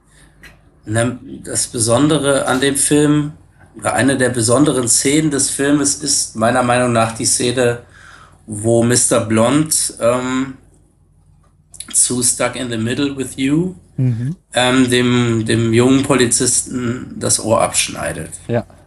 Und ähm, ja, so wie, wie die Szene aufgezogen ist, wie er dann am Anfang tanzt, wie ihm das Ohr abschneidet, wie er dann mit dem mit dem Benzinkanister kommt und wie er dann am Ende erschossen wird von äh, Mr. Orange. Das ist einfach irgendwie so verdichtet und es ist einfach, ich, ich finde, das macht den Film aus. Also das ist so die Schlüsselszene des Films einfach. Auf jeden Fall. Ähm, ich finde, wie er da mitten in der Szene halt rausläuft, ist total geil. Also als er eben dieses, also ist ja erst erstmal dieser wirklich äh, krasse Einsatz von Musik ist schon mal, dass du halt hier eine ultra brutale Szene hast, aber eben keine Musik, die in irgendeiner Form ähm, klassisch wäre ja irgendwie eine sehr dramatische Musik, die noch die Dramatik der Szene unterstreicht, sondern eben so eine Kontrapunkt, äh, kontrapunktorische Musik, kontrapunktische, wie sagt man? Eine Musik als Kontrapunkt äh, Ja. benutzt wird, die halt eben total locker und ist, ähm, was dem Ganzen irgendwie nochmal einen viel creepieren äh, Look gibt, irgendwie diesen Mr. Blond nochmal viel ekelhafter macht. Und dann finde ich eben diesen Moment total krass, wie er einfach rausgeht und draußen ist halt so ein schöner Tag, die Sonne scheint. Man hört auch so Kinder. Genau, Genau. die Musik ist eben nicht mehr zu hören und er geht dann zum Auto, holt diesen Benzinkanister, so als, als wäre es einfach nur eine ganz normale Szene in einem Vorort. Irgendwie. Ja, aber das Verrückte ist, Und dann geht die Musik weiter und dann, Ja, dann, dann genau. wird die Szene fortgesetzt. der hat, der hat ja das Radio angemacht, ne? Das Ja. ist ja, Genau. die Musik ist ja da. Und Ja. ich, also das Krasse daran ist ja, dass es ja auch so ist. Also, ähm, ich denke, das ist ziemlich realistisch. Es, es gibt halt Menschen, die foltern. Also Menschen machen sowas halt. Hm. Ja, und die sind dann ja, also die haben ja dann, klar, die haben auch keine Skrupel für die, die machen das und dann gehen sie eben danach raus zum Einkaufen oder was weiß ich, ja. Das, das ich denke, das ist voll realistisch und das macht das Ganze umso schrecklicher. Ja.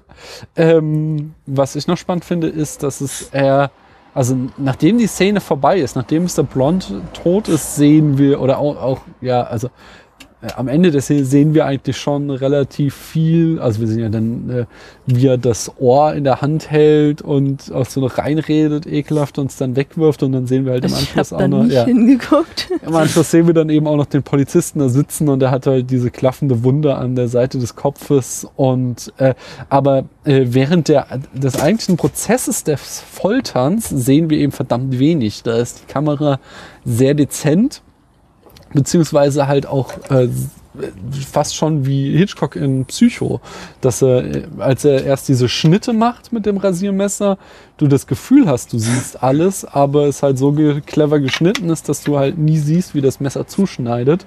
Und dann, als er eben anfängt, das Ohr abzuschneiden, dann dreht sie so dezent weg. Das fand ich auch irgendwie nochmal ziemlich nice eigentlich. Also war nochmal so ein ganz cooler Kameramoment. Ja, stimmt.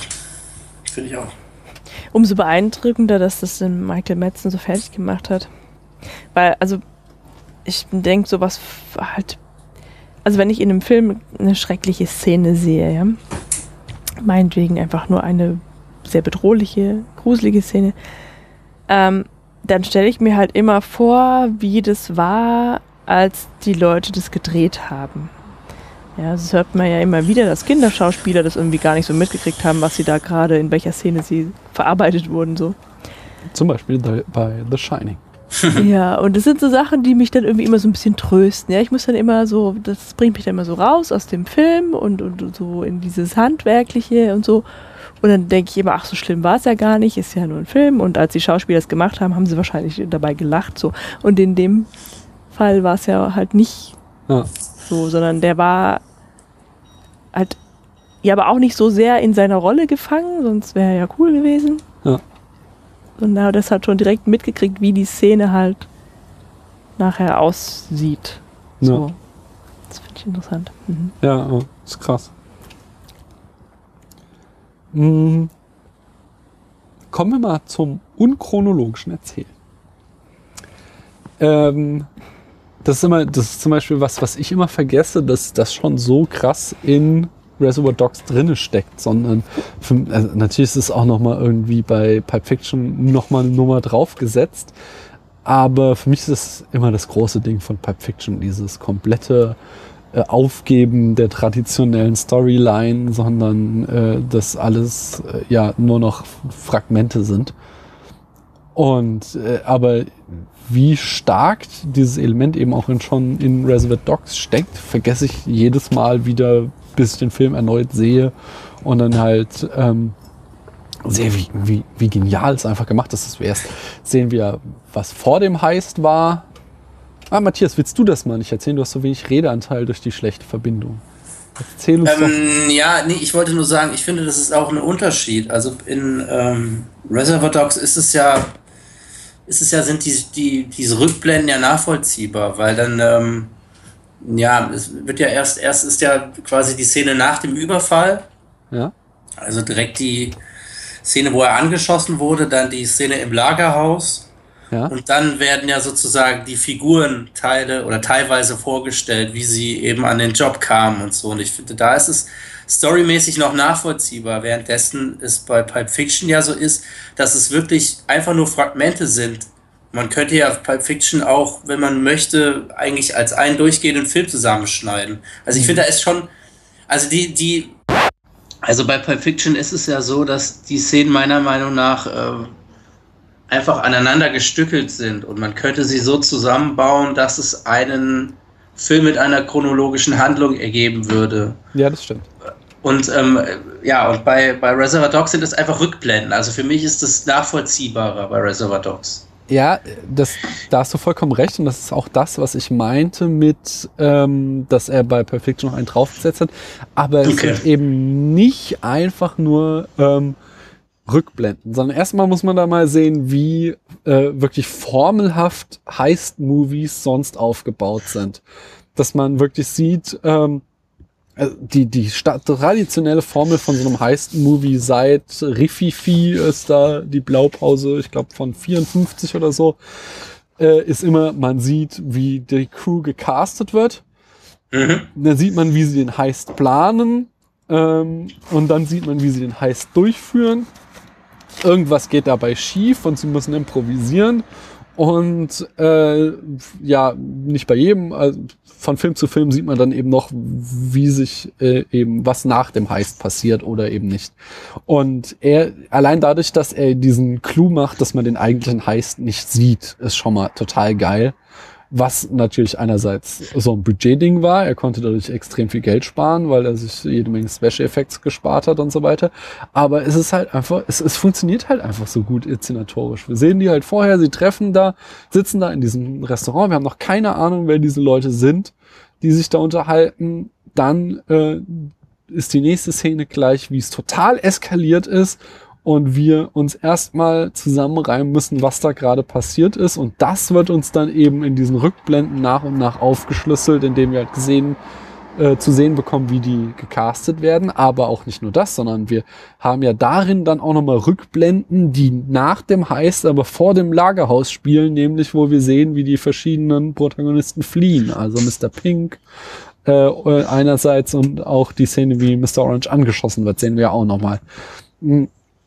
Und äh, dann haben wir auch noch die Geschichte, wo wir halt sehen äh, mit äh, Mr. Orange als äh, der Rat, wie er da eingeschleust wird und wie er da seine Geschichte vorbereitet. Ähm, äh, wo er eben die, die, sich diese Story ausgedacht hat mit dem Dro oder nein, sein Mentor da oder sein Kollege ihm diese Story mit dem Drogendeal geschrieben hat, die er auswendig lernen soll, damit er sie äh, den vortragen kann. Das ist einmal unglaublich brillant inszeniert, dieses wie du erst eben sie in dem Café sitzen siehst und äh, Mr. Orange ist noch gar nicht irgendwie begeistert von dieser Geschichte. Dann siehst du so verschiedene Trainingsprobenphasen. Dann siehst du, wie er es den Gangstern da vorträgt, diese Story.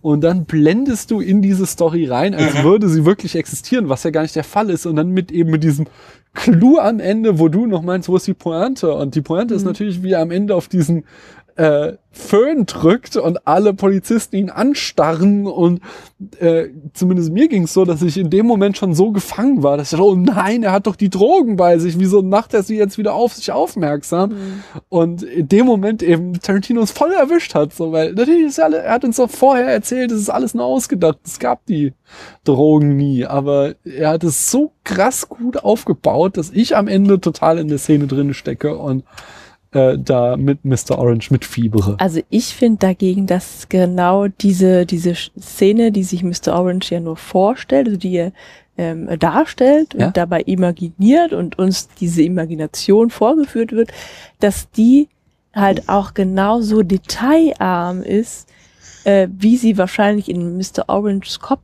existiert, weil sie nie stattgefunden hat. Also dieses, äh, dieses Männerklo ist so unglaublich steril. Ja. Also es gibt einfach nur diese paar Kacheln, so ein paar Pissoirs. Also es ist wirklich so ganz.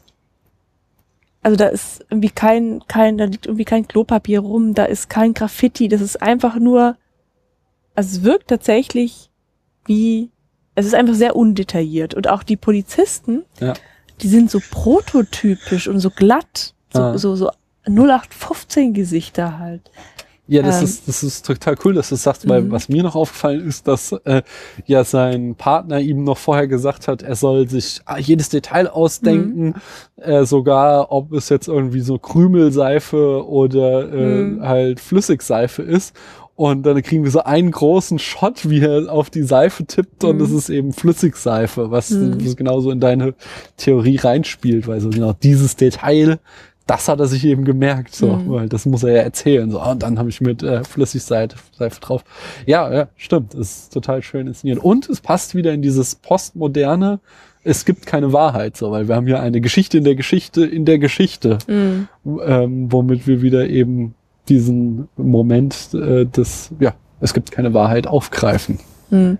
Ich finde allerdings auch, dass ähm, der ganze Film, also gerade diese Szene oder, oder die, in der wir lernen, wie Mr. Orange auf seine Rolle vorbereitet wurde oder sich vorbereitet hat.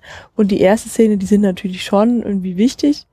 Ähm, aber ich finde, ansonsten hätte man den Film auch ohne diese Rückblenden erzählen können. Also man hätte den tatsächlich als hundertprozentiges Kammerspiel in diesem Lagerhaus ähm, ähm, umsetzen können. Äh, ja, wäre halt weniger geil gewesen. So. Nein, Also ich war, ja, es ist immer so, also ich fand die Szenen halt jetzt, wo wir dann Mr. ähm, wie heißt der Blondie kennenlernen und auch die Szene mit Mr. White, ja. fand ich halt auch nicht so interessant.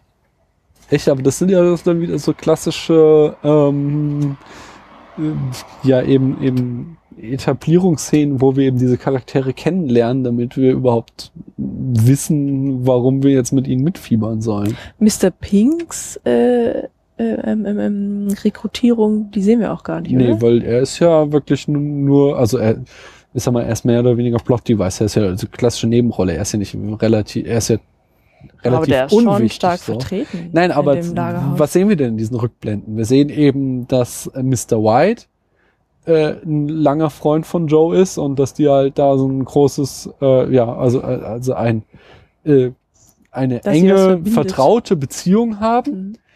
und dass Mr. White eben diese bereit ist, am Ende aufzugeben, weil er so überzeugt ist davon, dass Mr. Orange die Wahrheit sagt. Mhm. Wir sehen ähm, Mr. Blonde. wir sehen Mr. erklärt, Blond und kriegen damit die Information, dass egal was die äh, Joe erzählen werden, sie versuchen ja alles auf Mr. Blond zu schieben, so, dass er die äh, Red ist und so weiter und so fort. Und dass dieser Plan halt irgendwie nicht aufgehen kann, weil Mr. Blond eben so unglaublich loyal Joe gegenüber ist. Das erfahren wir in der Rückblende und dann erfahren wir eben, dass Mr. Orange äh, der Verräter ist. Und genau auch in dem Moment, er hat Mr. Blond erschossen und dann kriegen wir die Rückblende und kriegen seine Backstory erzählt, was auch dramaturgisch unglaublich gut gemacht ist. Also ich Mhm. finde, das passt gut rein. Also äh, was äh, mehr in dein Wunsch, das alles nur in einem Ka reinem Kammerspiel stattfinden zu lassen, passt, sind ja die vielen Botenberichte, die wir kriegen. Kamst du dazu, da nachzuschauen, was ein Botenbericht ist? Natürlich. Ja, Ja. erzähl uns Also mal. der Botenbericht ist ein ganz typisches ähm, Mittel, das in der Drama, also im Drama ja, äh, verwendet wird, weil eben hier Szenen, die irgendwie schwer umzusetzen sind oder ja, also ja, schwer umzusetzen sind in dem Schauspiel an sich, ähm, die werden einfach erzählt, ohne dargestellt zu werden. Also das war jetzt im Theater halt der die Möglichkeit, ähm, schwer darzustellende Geschichten oder Teilabläufe eben mit reinzubringen. Ja. Ja. Und hier bei Reservoir Dogs war das natürlich auch das Mittel der Wahl. Äh, da kann man einerseits schon mal Budget sparen Klar. Und man kann den Film auch so ein bisschen raffen. Ja. Ne? Also wir kriegen, wie gesagt, Ja. was in diesem äh, Juwelier passiert ist, Mhm. kriegen wir als Botenbericht erzählt und äh, auch teilweise eben, was danach passiert ist. Genau, und äh, ich habe noch gelesen, dass dieser Botenbericht in der antiken Tragödie, also daher stammt das ja schon, Mhm. häufig die Pe Peripetie einleitete. Jetzt musst du jetzt uns auch nochmal Ähm, erklären, der- was die Peripetie die ist. Peripetie ist der Handlungsumschwung, also eigentlich der Höhepunkt der Handlung, der dann eben den Umschwung einleitet. Und das ist hier ähm, bei Reservoir Dogs eigentlich auch der Fall, nur irgendwie rückwirkend. Ja, Ja? ist problematisch, Also hier weil wir hier wird- nicht so eine klassische Aktstruktur Ja, wir haben haben. natürlich keinen Aufbau, ja? sondern wir sind direkt, wir fallen direkt rein in dieses Un oder in das Misslingen Ja. Der, des Plans. Also den haben wir noch vorgestellt bekommen. Dann fällt der aus. Ja. Und dann kommt eben der Bericht über die, diesen, das ist ja eigentlich, eigentlich ist es ja der Schwerpunkt der Handlung. Also das ist ja eigentlich das, worum es geht. Ja, es wird vorbereitet und nachbereitet, aber nicht dargestellt. Ähm, und wir erfahren eben in dem Botenbericht, dass es schiefgelaufen ist. Ja. Und warum, beziehungsweise einige Theorien, warum es schiefgelaufen sein könnte. Ja. Was wieder. Äh, Und dann ist ja tatsächlich auch der Rest des Films ist ja eine abfallende Handlung. Nee, wir haben Also ja nochmal, es spitzt sich es ja wird ja nochmal mit immer der. Folterszene, Ja. aber nochmal total Ja, zu. ja, und aber es ist ja Gibt dann ja aber, also. die ich abfallende es- Handlung ist insofern gemeint, also es Ja, ist ich äh, verstehe total, es was geht du alles meinst. kaputt. Ich verstehe total, was du meinst, aber ich finde gerade hier bei Reservoir Dogs sind eben diese Aktstruktur. äh, Eine, der verweigert sich eben einer klassischen Dreiakt- oder Fünfaktstruktur. Ja, Und- sicher. Und äh, aber ich kann es schon nachvollziehen, äh, was du meinst. Ich finde was- vor allen Dingen, was du eben sagtest mit ähm, äh, jetzt habe ich wieder vergessen. Irgendwas sagtest du eben, was wieder total gut in dieses, es gibt keine Wahrheit reinpasst. Also erstmal natürlich der Botenbericht selbst. Dass das, was tatsächlich passiert, also dass der, Genau. der Hauptdreh- und Angelpunkt der, der ganzen Handlung, Geschichte. der fehlt. Genau. Und, das, und dass wir den aus verschiedenen Perspektiven erzählt Mhm. bekommen, die sich auch nicht unbedingt alle äh, ergänzen, sondern auch teilweise widersprechen können, Mhm. ist eben genau wieder so ein Punkt. Es gibt keine Wahrheit, sondern es gibt nur verschiedene Meinungen davon. Ja, Mhm. toll. Ich finde ich find das toll. Je länger ich über den Film nachdenke, äh, desto äh, begeisterter bin ich. Äh, Matthias, erzähl uns doch mal was zu den Dialogen. Was sagst du denn zu Tarantinos Dialogen im Allgemeinen und besonders bei Reservoir Dogs? Naja, die, die Dialoge sind ja bei Tarantino immer sehr, ähm, ja, sehr, ich will nicht sagen lebensnah, aber es ist ja eigentlich relativ banal erstmal. Ja, Keine hochtrabenden philosophischen Unterhaltungen, ja. sondern sind in dem Fall meistens Unterhaltungen zwischen Gangstern. Mhm. Ähm, ja, und In den ersten drei, vier Filmen danach. Genau, in den ersten drei, vier Filmen, ja. Ähm, machen aber für mich so schon, zumindest was die ersten drei Filme anbelangt, also wenn man Pulp Fiction noch dazu zählt und vielleicht noch Jackie Brown, Mhm. machen ja so dieses Feeling dieser ersten Filme aus. Ja. Also ähm, ja, die Unterhaltung, wie gesagt, in, in Pulp Fiction zwischen Vincent Vega und Jules Winfield ähm, über seinen Paris-Aufenthalt mit dem Bier äh, aus dem Pappbecher oder aus dem Glas, nicht aus dem Pappbecher. Ähm, eigentlich relativ banal, aber ja, extrem unterhaltend. Ja. Ja, also das ja, aber ist, diese, diese, Ja. banal, diese banalen Dinge werden ja auch immer so ausgetreten bis ins Letzte. Ja, äh, aber halt auch. das stimmt, ja. Also jetzt gerade bei, bei, bei Reservoir Dogs, diese Geschichte mit, den, mit dem Trinkgeld. Da eiern die irgendwie eine halbe Stunde lang rum über dieses eine Thema. Mhm. Das wird dann ja nochmal wiederholt, dadurch, dass Joe fragt, wir hatten hier gar nicht kein Trinkgeld gegeben. Ey, das stimmt, aber Mhm. das macht er total gut. Und zwar, ähm, es wirkt halt total alltäglich und total banal, aber es ist äh, hoch, ja, also es ist halt total gut geschrieben. Äh, und zwar habe ich auch so ein schönes YouTube-Video gesehen, wo jemand das halt mit den Dialogen aus The Room, äh, kennst du den, Matthias? Ja, äh, gegenüberstellt und The Room versucht quasi Tarantino-Dialoge zu machen, indem sie sich über Alltägliches unterhalten. Und es geht halt komplett schief, weil da niemand, äh, weil dir jemand halt tatsächlich denkt, wenn ich jetzt einfach aufschreibe, was wir uns so unterhalten äh, tagtäglich und das dann abspiele, dann habe ich das. Und äh, der Witz von Tarantino ist halt, es wirkt auf uns so, aber dahinter steckt halt extrem viel, äh, ja, Konstruktion und das ist alles total durchdacht und ausgefeilt. Ähm, was ich clever finde. Plus die Dialoge, voll, äh, äh, die Dialoge haben meistens immer noch eine Funktion. Ähm, es gibt, äh, also auch diese erste Szene ist ganz spannend. So, es gibt irgendwie auch so einen Hollywood-Lehrsatz, so beginne einen Film nicht mit einer Dialogszene. gut, das macht Tarantino eigentlich immer. genau. Äh, äh, warte mal, was? äh, Paula hat gerade. auch ein Bier. Achso, ja, ich Das ist doch eindeutig. Nee, hab's nicht verstanden. ähm, äh, okay. Also es gibt diesen Hollywood-Lehrsatz, äh, du sollst einen Film nicht mit einer Dialogszene beginnen, sondern du musst irgendwie was Dramatisches äh, bringen am Anfang oder, oder, oder irgendwas, was deine Zuschauer huckt. Und ein Dialog wird eben so in Drehbuchschulen, sag ich mal, so dargestellt als äh, der hat die Funktion, irgendwie die Handlung voranzutreiben oder so äh, Charaktere äh, äh, zu etablieren, ähm, Exposition zu liefern, solche Sachen und den willst du nicht in deiner ersten Szene haben, der hat nicht genug äh, Zugkraft.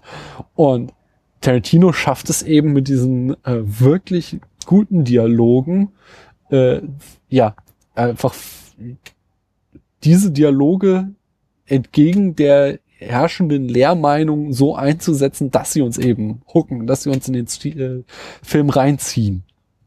Und äh, ja, das macht er ganz, ganz toll.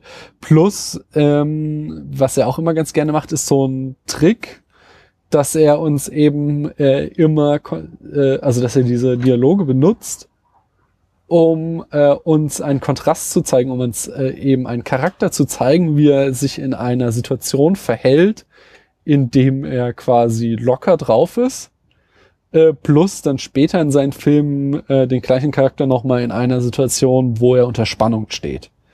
Und ähm, ja, das, haben wir eben hier auch prototypisch mit der ersten Szene, wo die da alle um den Tisch sitzen und alle sind total äh, ja entspannt und haben da ihren Smalltalk und wir können sie so kennenlernen und äh, das kriegen wir dann kontrastiert später mit, wie verhalten sich die gleichen Charaktere, wenn wir sie mal in eine äh, Extremsituation reinversetzen. Und das ist so ein äh, typisches Tarantino-Mittel, was er auch quasi in jedem seiner Filme einsetzt. Mhm. Spannend ist auch, ich habe so einen Artikel gelesen, wo es war so ein psychologischer Artikel, das hatte ich bei im letzten bei Rebecca auch schon mal. Jetzt habe ich wieder so einen psychologischen Artikel gelesen, wo jemand äh, sämtliche Protagonisten mal einer Psychoanalyse, ich weiß, also jetzt nicht irgendwie nach Freud, sondern eben mal geschaut hat, was haben die denn eigentlich für psychische Störungen.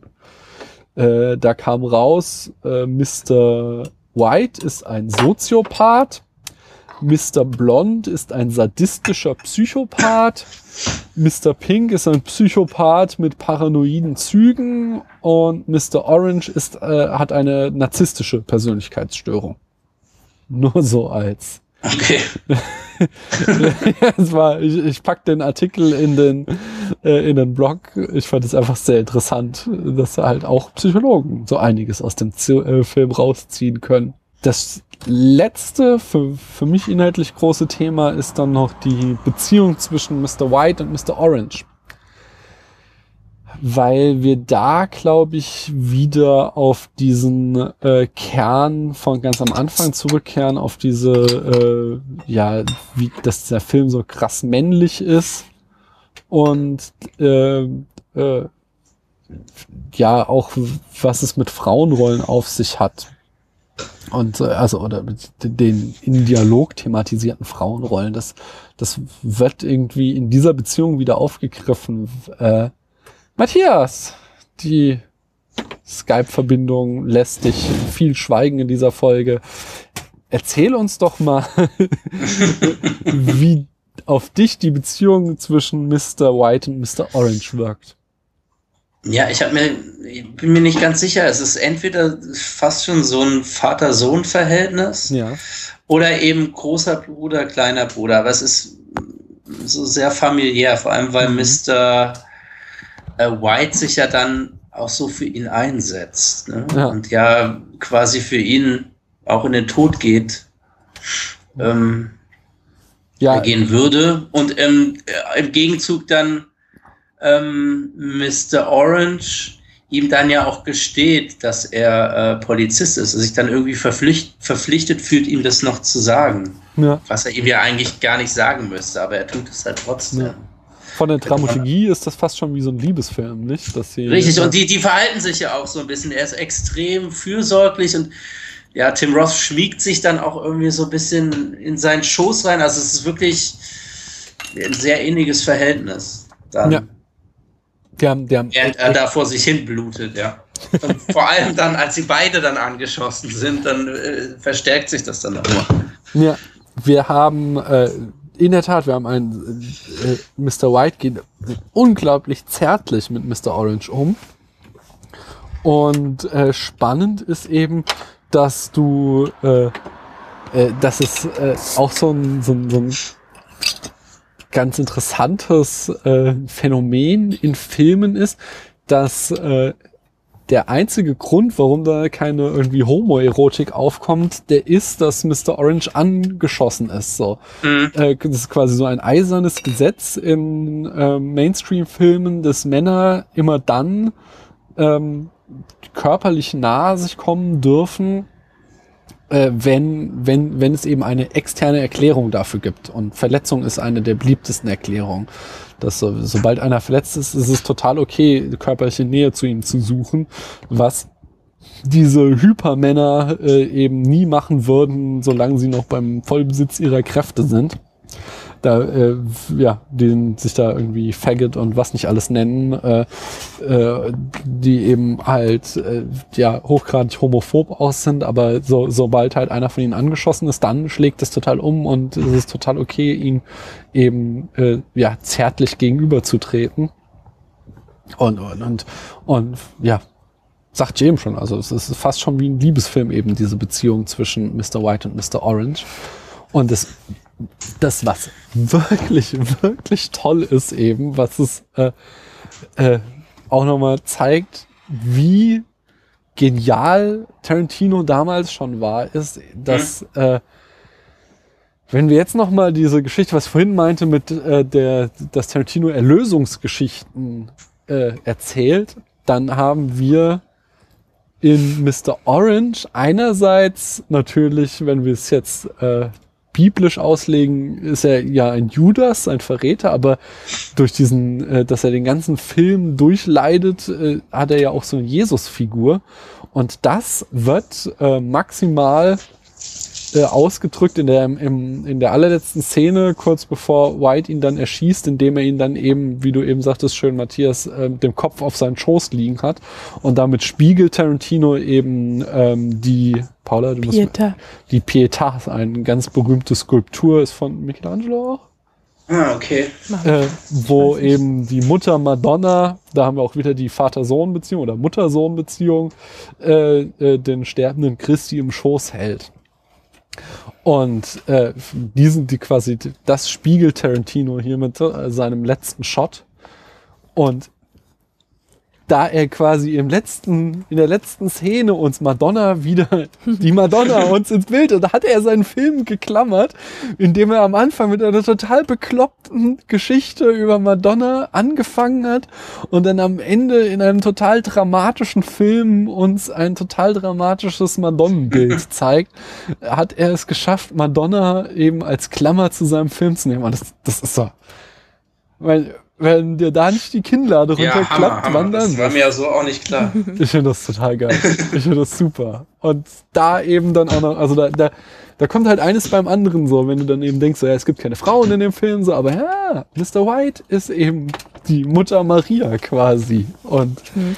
Gleichzeitig ist aber Mr. Orange auch die Virgin, weil er ist ja eigentlich ein Cop. Ja. Macht dann bei diesem Überfall mit. ja, also, ah. Ich find's toll. Ich, ich, ich bin restlos begeistert.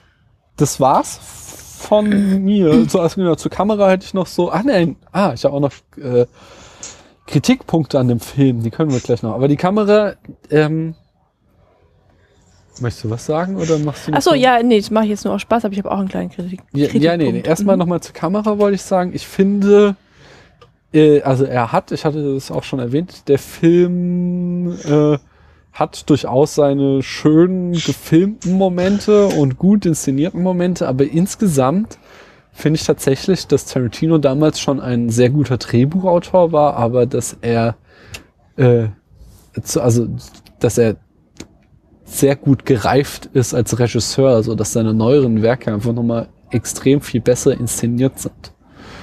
Ähm, dass er da einfach sehr viel dazugelernt hat, noch wie man Filme gut inszeniert. Ich finde halt gerade, was ich sagte, dass man das eigentlich auch als komplettes Kammerspiel aufführen könnte, also auf der Bühne darstellen könnte. Ja. Ähm, das ze zeigt halt einfach eine hohe Kunst, da alles so dicht ist. So. Ja, aber das ist Film. ja, ähm, Und durch diese Das ist ja das Dialoge Drehbuch. funktioniert. ja, ja, aber das ist ja, sag ich ja, das ist die, die ähm, ähm, es ist ja ganz wesentlich für Tarantino, dass er immer Drehbuch und Regie macht, so und das Dreh, äh, was, was du ran lobst, ist eben das Drehbuch. Das Drehbuch ist wirklich sehr, sehr gut an Reservoir Mhm. Dogs. Kommen wir auch gleich in der Rezeption nochmal dazu, äh, äh, so eine Anekdote, die unterstreicht, was du sagst. Aber ähm, die Inszenierung, die ist auch gut. Also die Inszenierung ist äh, besser, als viele Regisseure es hinkriegen, äh, die in gutem Lohn in Hollywood stehen. Mhm. Aber trotzdem glaube ich, dass, und das ist sowas, was wir uns auch jetzt bei den kommenden zehn Filmen, äh, ja, noch nicht ganz, aber bald hat er sie zusammen, äh, das, was wir da beobachten sollten, wie äh, sich sein Regiestil verändert. Weil ich glaube, so jetzt zum Beispiel bei den letzten, die wir ja auch vor kurzem erst gesehen haben, die Hateful Eight, ähm, da kannst du, ich glaube, die Kritikpunkte, die an dem Film entgegengebracht werden, sind eher am Drehbuch. Ähm, äh, die Inszenierung von The Hateful Eight fand ich sehr, sehr gut. Mhm. Äh, wo er ja auch wieder das Kammerspiel hat, quasi. Und ich finde, dass, dass er da noch viel äh, besser, routinierter, aber auch ähm, kreativer mit seiner Kameraarbeit umgeht, als er es noch hier macht in Reservoir Dogs. Ist ja auch klar. Ich meine, das war halt sein erster Film. Ich weiß. Es ist, es ist ein, ich glaube, außer ähm, Citizen Kane gibt es einfach kein Erstlingswerk, was so krass schon ist. Wir, also wir Citizen Kane ist ein Erstlingswerk. Erstlingswerk war das. Also, das ist ja auch hart, wenn du äh, eben so den besten Film aller Zeiten ist der erste, den du je gemacht hast. So. Mhm. Dann hast du auch äh, abgefuckt irgendwie. Nö, also da die anderen du- Filme sind gut. Ja, ja, aber du kannst trotzdem dich nie wieder toppen, weil die Leute werden immer kommen. Äh, ja, ein ganz guter Film, aber Citizen Kane. Na, halt, also Orson Welles hat ja durchaus noch tolle Filme gemacht, aber es kam halt nie mehr daran. Nein, ähm, ich glaube, äh, äh, ja, habe ich eigentlich schon gesagt. Ich glaube, Tarantino ist noch gereift an äh, als Regisseur, während er schon damals als Drehbuchautor ziemlich, ziemlich einfach ein Naturtalent war. Kritikpunkte an dem Film. Paula, du hattest einen. Ja, also ich möchte mich jetzt nicht zu weit aus dem Fenster lesen, lehnen, möchte deswegen auch gar nicht drüber diskutieren, aber ich möchte nicht unerwähnt lassen, dass ich das in Frage stelle, dass, ähm, dass es für die Frau beim ersten Mal wehtut. Also so immer, bei jeder Frau. Und als ob das völlig normal wäre. Und dass es, also diese ganze Diskussion stelle ich in Frage. Ähm, Ja, aber die, ist- also die ist halt eh total Panne. Sie- ja, ja, aber das wollte ich nur, ich wollte es einfach nicht so stehen lassen, ja, sondern äh, ich glaube, das zeigt halt, also vielleicht, ich weiß ja nicht, wie es gemeint ist von Tarantino aus, aber ähm, das ist halt so, das muss halt auch, kann auch nur ein Mann sich so ausgedacht haben. Weitere Kritikpunkte an Reservoir Dogs und zwar äh, genau viele auch heute noch gibt es viele Leute, die behaupten, äh, Reservoir Dogs wäre ein dreistes Plagiat von City on Fire, einem Hongkong-Film von Ringo Lam, einem Okay. Hongkong-Thriller. Ich habe in der Vorbereitung mir den deswegen extra angesehen und muss sagen, äh, die Leute, die das behaupten, haben entweder Reservoir Dogs oder City on Fire nicht gesehen. ähm, zwar gibt es formal in City on Fire die Plotpunkte, dass es einen Undercover-Cop gibt, der sich in eine Gang von Juwelendieben einschleust, äh, da auch Freundschaft mit einem der Juwelendiebe ähm, fasst. Äh, der heißt läuft schief. Sie treffen sich am Ende in einem Lagerhaus. Es gibt so ein Mexican Standoff äh, und am Ende sind sie alle tot. Äh, das heißt, diese Blockpunkte sind alle vorhanden. Aber in on Fire äh, beträgt das ungefähr 15 Minuten. Und äh, die restlichen mindestens anderthalb Stunden des Films drehen sich um was ganz anderes. Das heißt, äh, möglicherweise, also klar, das ist halt Tarantinos Stil. Er hat sich davon inspirieren lassen. Er hat Vielleicht. das, aber nee, er hat es garantiert mit reingenommen, aber er hat halt auch ganz andere Elemente, kommen wir ja gleich bei Zitat und Referenzen noch dazu. Er hat viele andere Sachen einfach auch noch mit einem Smooth, äh, aber es ist, das kann man kein Plagiat nennen, sondern er hat einfach einen ganz anderen, er hat grobe Eckpunkte genommen und daraus einen ganz anderen Film geschnitzt. Das ist einfach vollkommen bekloppt. Jetzt mal, dass ja auch klassische, äh, klassischer Plot ist. Verbrecher planen ein Verbrechen, es gibt einen Undercover-Cop, das geht schief, der Cop wird enttarnt. Also das gab es auch schon vor Tarantino und auch nach Tarantino. Also es ist ja. Das stimmt. Äh, Gewalt. Ich glaube, da lasse ich mal euch aufeinander zu, weil ich bin da ziemlich neutral. Äh, Kritikpunkt, muss der Film die Gewalt haben, die er zeigt? Paula? Es ist halt echt total schwierig, weil ähm, jetzt sind halt einfach schon ein paar Tarantino-Filme noch gekommen und das gehört halt irgendwie zu ihm dazu. Diese, also das ist bei, äh, bei Reservoir Dogs noch nicht so sehr der Fall, aber in den späteren Filmen äh, kann man ja durchaus ähm, von einer Ästhetisierung der Gewalt sprechen und äh, die letzten paar Filme, die waren auch so überladen und, und voll übertriebener Gewalt. Also da spritzte das Blut ja irgendwie so inflationär. Richtig. Also Ähm, das, das ja. gehe ich auch mit. Mhm. Also ich finde, die ersten Filme sind zwar brutal, aber da ist es noch auf eine realistischen Art und Weise brutal. Ja, was und wenn ich dann hier so an, wie heißt er, an den, den Western, äh, äh, Kill Bill? nee, den, ja, nee, nee, ich meine jetzt nicht Kill, Kill Bill, sondern den, den Western Django. Denke, ja, genau. wo es Mhm. ja dann wirklich extra übertriebene Gewalt darstellt, also schon so splattermäßig Hm, oder auch äh, äh, Bill- Inglourious Kill Bill auch. Bastards ist ja dann auch wirklich auf die Spitze getrieben. Diese, aber dieses, diese, dieses Köpfen in diesem, ähm, das ist im zweiten Teil, ne, der mehr so, so, so japanisch angehaucht ist. Bei Kill Bill jetzt. Ja. Nee, Ja. das ist der erste. Nee, das, das ist der, Der erste. erste? der erste ist okay. ein Eastern, der zweite ist ein Western bei Kill Okay, Bill. wie ist dann? Mhm. Ja, weil ich ist ich finde, bei Kill Bill hat es sogar noch seine Berechtigung irgendwie. Also ich mag Mhm. die beiden Filme auch, aber ich finde, ja, es sind halt dann andere Filme. Also ich, ich glaube, dass Tarantino dann vor allem bei Django das mit Absicht übertrieben hat. Ich weiß nicht, ob ihr Mhm. dazu schon einen Podcast gemacht Nein. habt, aber Wird kommen in dieser Reihe. wird kommen, ja. Also ich, es ist halt schon so ein Markenzeichen von ihm. Ich weiß aber nicht, ob er es nur deshalb einsetzt. Ich, Ja. ich glaube, dass Tarantino auch vollkommen, kom also wirklich komplett verrückt ist, so, ja. so klassisches Genie irgendwie.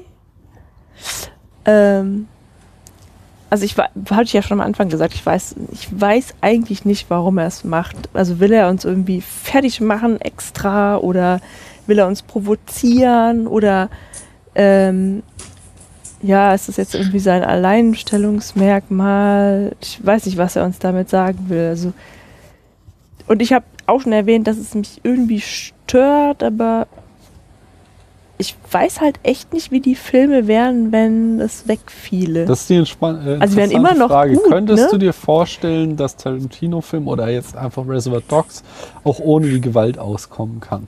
Nee, dann wäre dann wär ja die Szene, wie die ich Mhm. beschrieben habe, wäre so nicht drin. Dann, dann wäre Mr. Ja, du könntest das Ganze ja auch clean zeigen. Also Könntest es könntest mehr ja auch andeuten einfach- noch. Genau. Also, du also okay, also du meinst, dass sie keine explizite Gewalt zeigen, die Gewalt aber jetzt storymäßig schon drin ist. Genau. Könntest ja wie bei James Bond, Ja, die Leute fallen das- halt um das- und sind tot äh, und da halt irgendwie Miss Orange hält sich zwar den Bauch, aber er liegt halt nicht in einer riesen Blutlache und der kriegt halt das Ohr abgeschnitten, aber wir sehen weder das Ohr noch den verstümmelten Schädel. Das kriegst du ja. Ja, das machen. würde funktionieren, aber dann wäre er wahrscheinlich nicht der, der er ist. Also dann wäre Dann ja, wäre es halt dann- kein Tarantino. Genau, Ja. also Ja, das- er das- das- definiert sich halt über die Darstellung von, von Gewalt. Und irgendwie anderem auch. ist, ist das, was Daniel gerade meinte, das, was er gerade aufgezählt hat, was halt in anderen Filmen oder wie es in anderen Filmen gemacht wird, ist halt auch irgendwie heuchlerisch. Ah.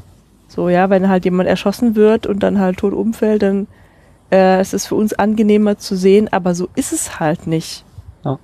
Ja. Das ist, finde ich, das, also das ist das erste Argument, was ihr nennt, was mich überzeugt. Die anderen war irgendwie alles nur Gewalt als Selbstzweck und Tarantino wäre nicht Tarantino, finde ich irgendwie schwach, aber ähm, dieses ist auch nicht ganz unproblematisch, ähm, weil ich finde, dass es gerade auch äh, in der Entwicklung nach, also er hat ja da einfach auf vieles angestoßen, indem er Gewalt, die vorher dem Horrorfilm vorenthalten war und ich glaube, da kommt es halt auch her, dass er halt eben ein absoluter Filmnerd ist und auch unglaublich viele Horrorfilme kennt, kannte und dass er eben diese Elemente aus dem Horrorfilm in andere Genres reingepackt hat. Aber äh, äh, damit hat er auf jeden Fall einen Trend losgetreten, der dazu führte, dass wir heutzutage eben viel, viel mehr Gewalt im Film Ja. und Fernsehen sehen. Äh, und ähm, ich finde, da wird das auch allzu oft als Entschuldigung genommen, von wegen, ja, äh, es wäre ja irgendwie auch irgendwie Gewalt äh, clean zu zeigen, äh, wäre ja einfach unehrlich. Aber äh, gerade so im Kontext von Reservoir Dogs, äh, wo eben der ganze Film so einen sehr äh, hyperrealistischen Look äh, auftreten und so. Also die, die benehmen sich ja wie Gossen-Gangster und äh, ja, ich glaube, da kann ich das noch vollziehen, nachvollziehen. Dass, dass es da irgendwie mit dazugehört. Äh, es gab auch das, Brin, äh, das, den Vorwurf, der Film wäre selbst verliebt, beziehungsweise hätte diesen Style over Substance. Also er würde keine wirklich gute Geschichte erzählen, nur irgendwie fancy-pancy, arzi-fazi Scheiße. Könnt ihr das dem was abgewinnen? Ja, in dem Fall reicht es fancy, pancy, arzi, party, aber voll. Ich finde das gar nicht. Ich finde, er erzählt eine verdammt gute Geschichte. Nein, äh, es ist eine relativ uninteressante Geschichte, die aber gut erzählt ist. Wieso uninteressant? Naja, weil, das hattest du ja gerade selbst gesagt auch, das ist halt irgendwie, da wird ein Juwelenraub geplant, äh, durchgeführt, misslingt und dann am Ende sind alle tot. Aber Also, muss eine, muss eine Geschichte so. total kompliziert sein, äh, Die um ist gut zu ziemlich sein? kompliziert. Nein, nein, in also wie du es jetzt, äh, sie ist kompliziert. Das ist ja dieses eben, der Style ist kompliziert, aber die Substance ist sehr einfach. Aber muss denn die Substance kompliziert sein und damit es ein gutes Werk ist? Finde ich nicht. Nö. Also, Nee, Ich aber das ist, also klar, aber diesen, ähm, ich würde es halt nicht als Kritik ansehen, aber diesen Kritikpunkt sehe ich schon, dass halt eigentlich die Handlung relativ mau ist. Und der ganze Film ja, also gerade nur durch die Dialoge und äh, diese äh, extrovertierten Szenen halt funktioniert. Ich würde behaupten, unsere größten Geschichten in Literatur und Film, nicht alle, aber es gibt durchaus solche, sind sehr einfach gestrickt. Will ich auch noch eine, eine Anekdote ähm, aus dem äh, hier diesem Interviewbuch von Truffaut und Hitchcock. Mr. Hitchcock, wie haben Sie das gemacht? Erzählt Hitchcock an einer Stelle einen Witz. Ein Drehbuchautor ähm, träumt immer total geile Geschichten für seine Drehbücher. Wenn er nachts aufwacht, dann fällt, kann er sich an die Träume erinnern und denkt, boah, was, was ein Top-Plot. so, und am nächsten Morgen äh, denkt er, äh, so, so, ja, jetzt muss ich das aufschreiben und hat den Traum wieder vergessen. Das erzählt er einem Freund, und der Freund gibt ihm einen Tipp. Leg mal ein Zettel und ein äh, Stift neben dein Bett und wenn du nachts aufwachst, dann schreibst du sofort äh, dein, die, die Eckpunkte deiner Geschichte auf und dann wird's ein, äh, ja, kannst du am nächsten Morgen eben darauf aufbauen.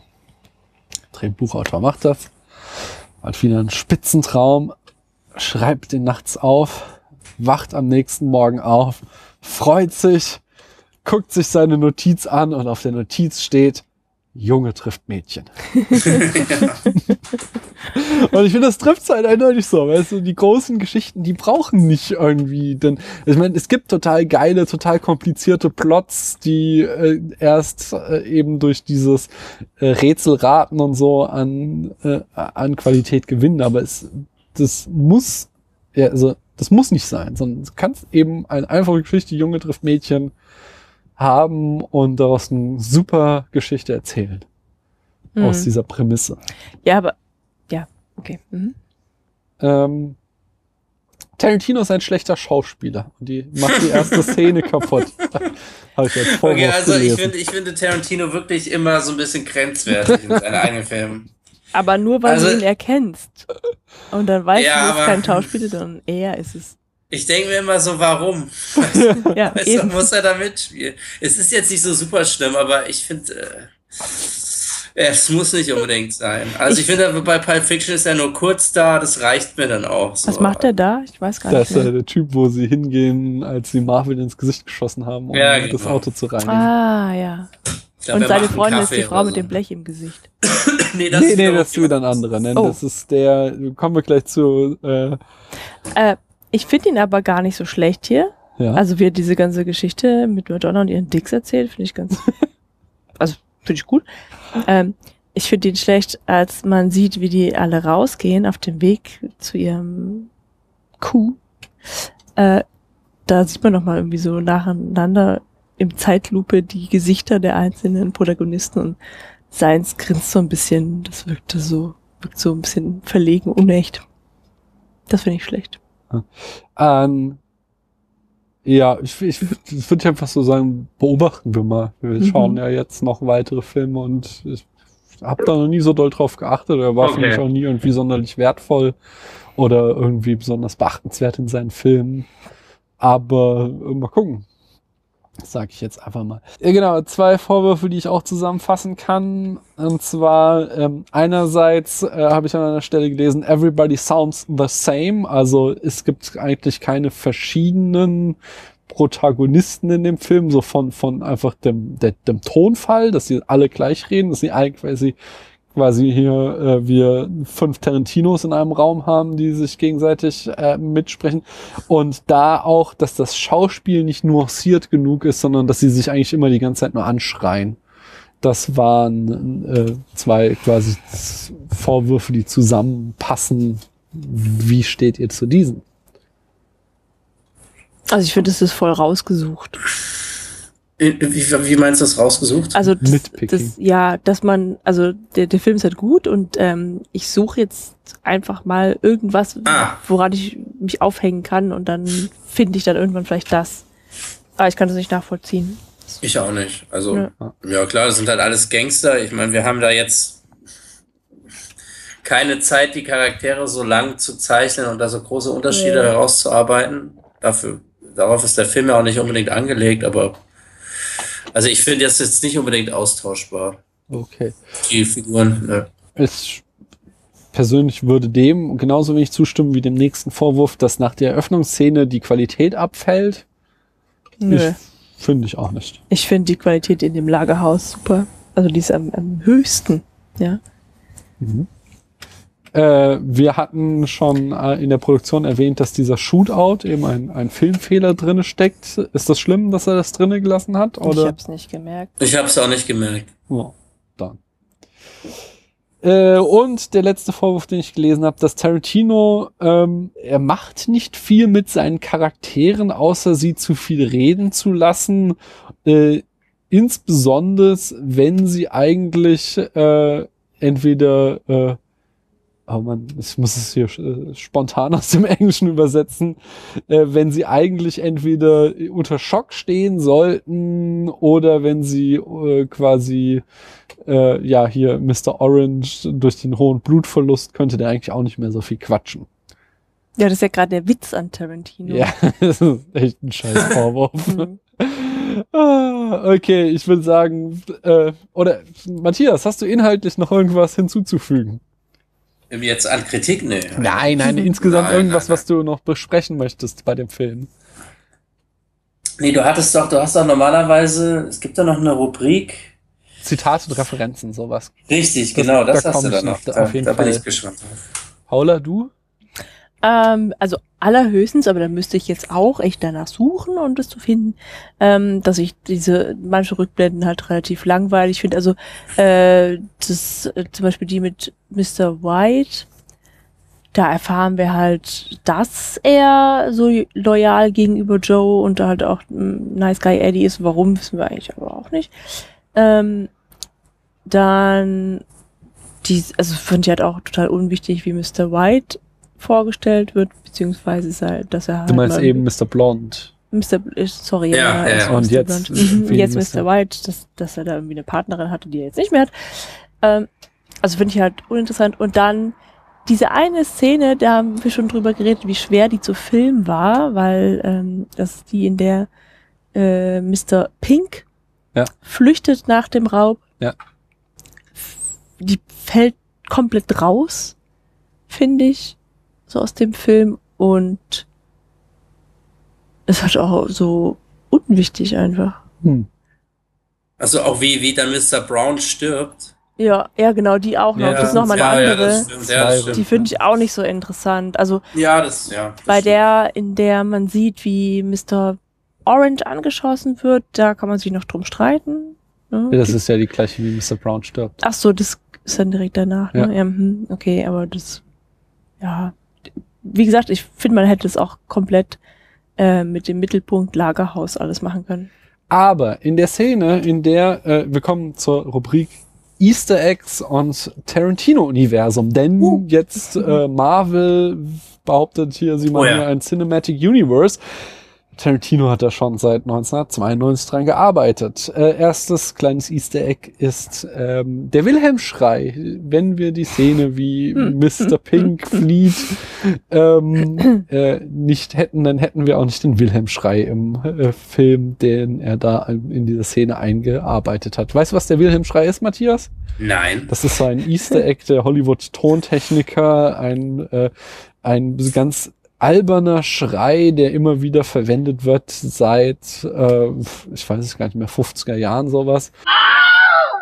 Ähm, und der wirklich in jede Menge Filmen auftaucht, sei es Star Wars, sei es äh, Indiana Jones und also wirklich hunderte Filme äh, haben diesen einen Schrei immer wieder verwendet. Also auch die gleiche, die gleiche, den gleichen Tonschnitzel. Kla- ja, ne? musst du einfach mal, nachgemacht, genau, musst du einfach mal reingeschnitten. googeln und dir anhören. So, der klingt auch echt scheiße, aber wenn du den einmal gehört hast, dann hörst du den in ganz, ganz vielen Filmen und Tarantino verwendet den natürlich auch. Äh, eines seiner Markenzeichen verwendet er ja auch schon und zwar ist das der berühmte Trunk Shot. Die Kamera ist in einem äh, Kofferraum platziert und guckt von dort aus die Protagonisten an, als äh, Mr. White, Mr. Pink und Mr. Blond den Polizisten aus dem Kofferraum holen, sehen wir diesen, diese Einstellung. Äh, aber jetzt zum, zum Universum. Äh, und zwar, Mr. Blond heißt, so erfahren wir in der Rückblende, Wick Vega und äh, Tarantino hat später im Interview kundgetan, dass Wick Vega der Bruder ist von Vincent Vega aus Pulp Oh.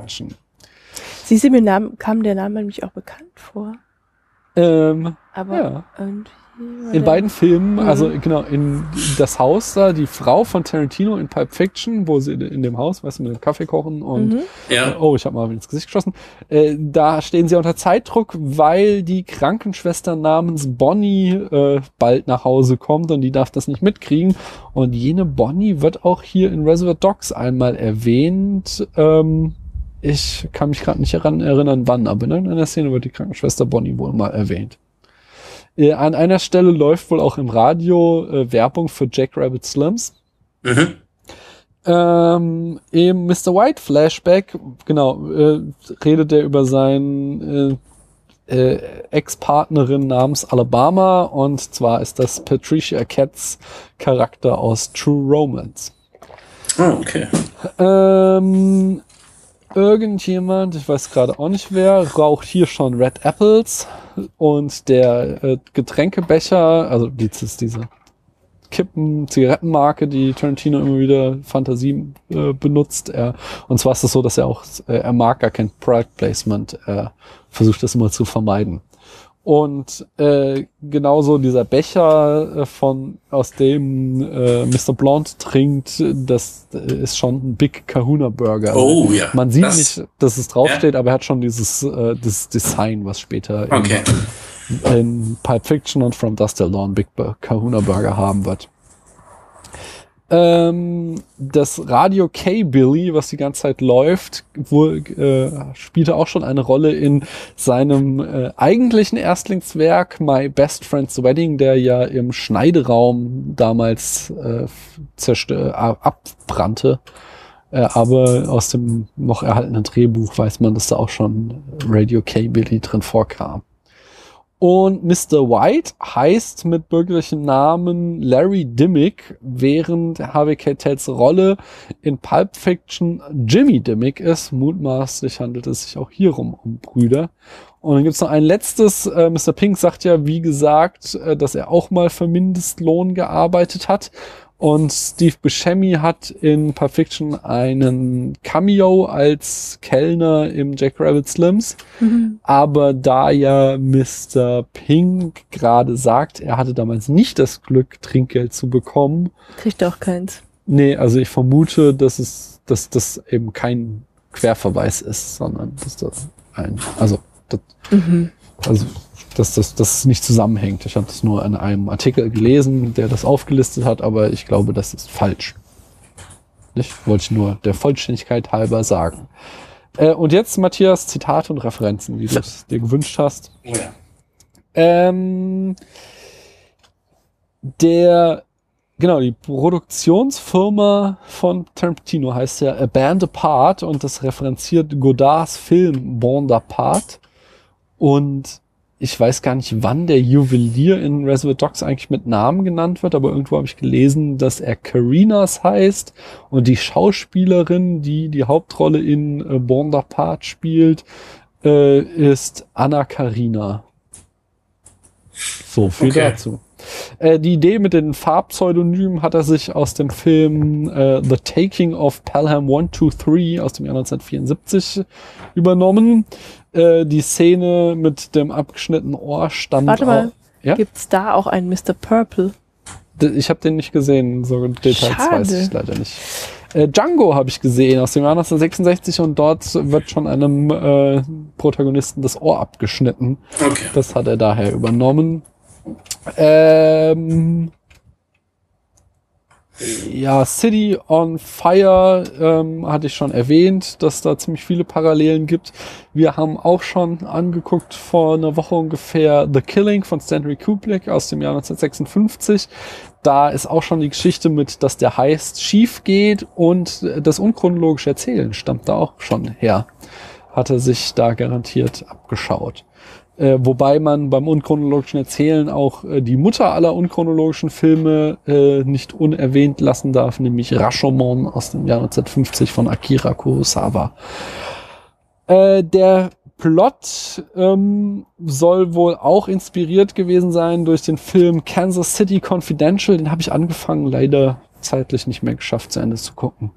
Ähm, und die, also ne, erstmal in der Folterszene mit dem Rasiermesser kommt auch schon in Rififi vor, dem ich vorhin schon erwähnte, äh, dem auch so die Mutter aller Heist-Movies.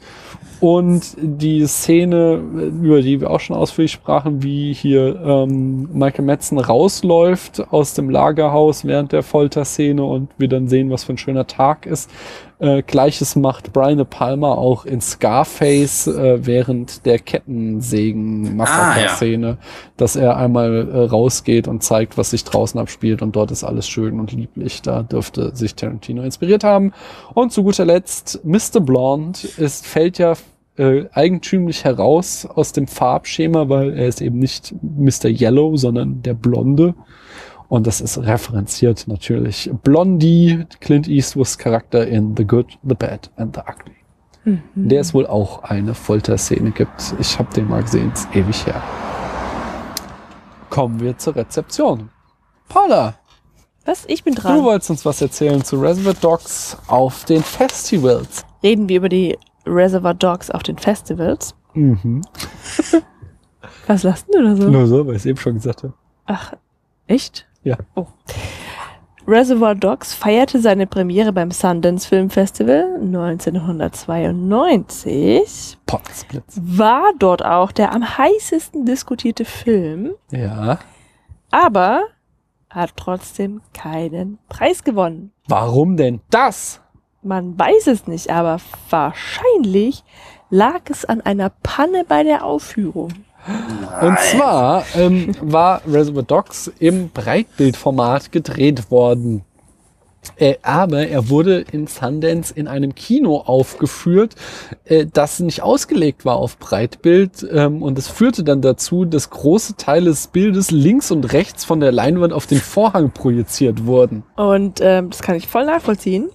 In der Mitte des Films sprang Tarantino auf und schrie, man solle den Film abbrechen. Er könne das nicht länger ertragen. Ja. Ja. Äh, Gerade wenn es sein erster Film, ne? Ja. Das verstehe ich auch. Also, es sei vielleicht der einzige Film, den er je drehen würde und das Kino würde alles verderben. Dieser Vorfall hat übrigens dazu geführt, dass alle Kinos auf dem Sundance Festival seitdem Breitbild projizieren können müssen. Mhm. Und als äh, Reservoir Dogs auf dem Sitges Film Festival lief, äh, verließen viele Zuschauer den Film während der Folterszene. Unter ihnen auch Wes Craven. Und Craven sagte später in der Lobby des Kinos wäre ein junger Mann auf ihn zugekommen und hätte ihn gefragt. You're Wes Craven, right? Als Craven das bestätigte, freute sich der junge Mann. I just scared Wes Craven. Und es war natürlich niemand anderes als Quentin Tarantino. Ähm, Reservoir Dogs lief übrigens auch in Cannes. Allerdings außerhalb des Wettbewerbs in einer Reihe von Mitternachtsvorführungen. Ähm, dort wurden die Produzenten Harvey und Bob Weinstein darauf aufmerksam und kauften die Rechte für Miramax. Ja. Aber vor allem nahmen sie Tarantino unter Vertrag und finanzierten Pulp Fiction. Yay! Ähm, zu den Kritiken. Insgesamt erhielt Reservoir Dogs äh, gute Kritiken.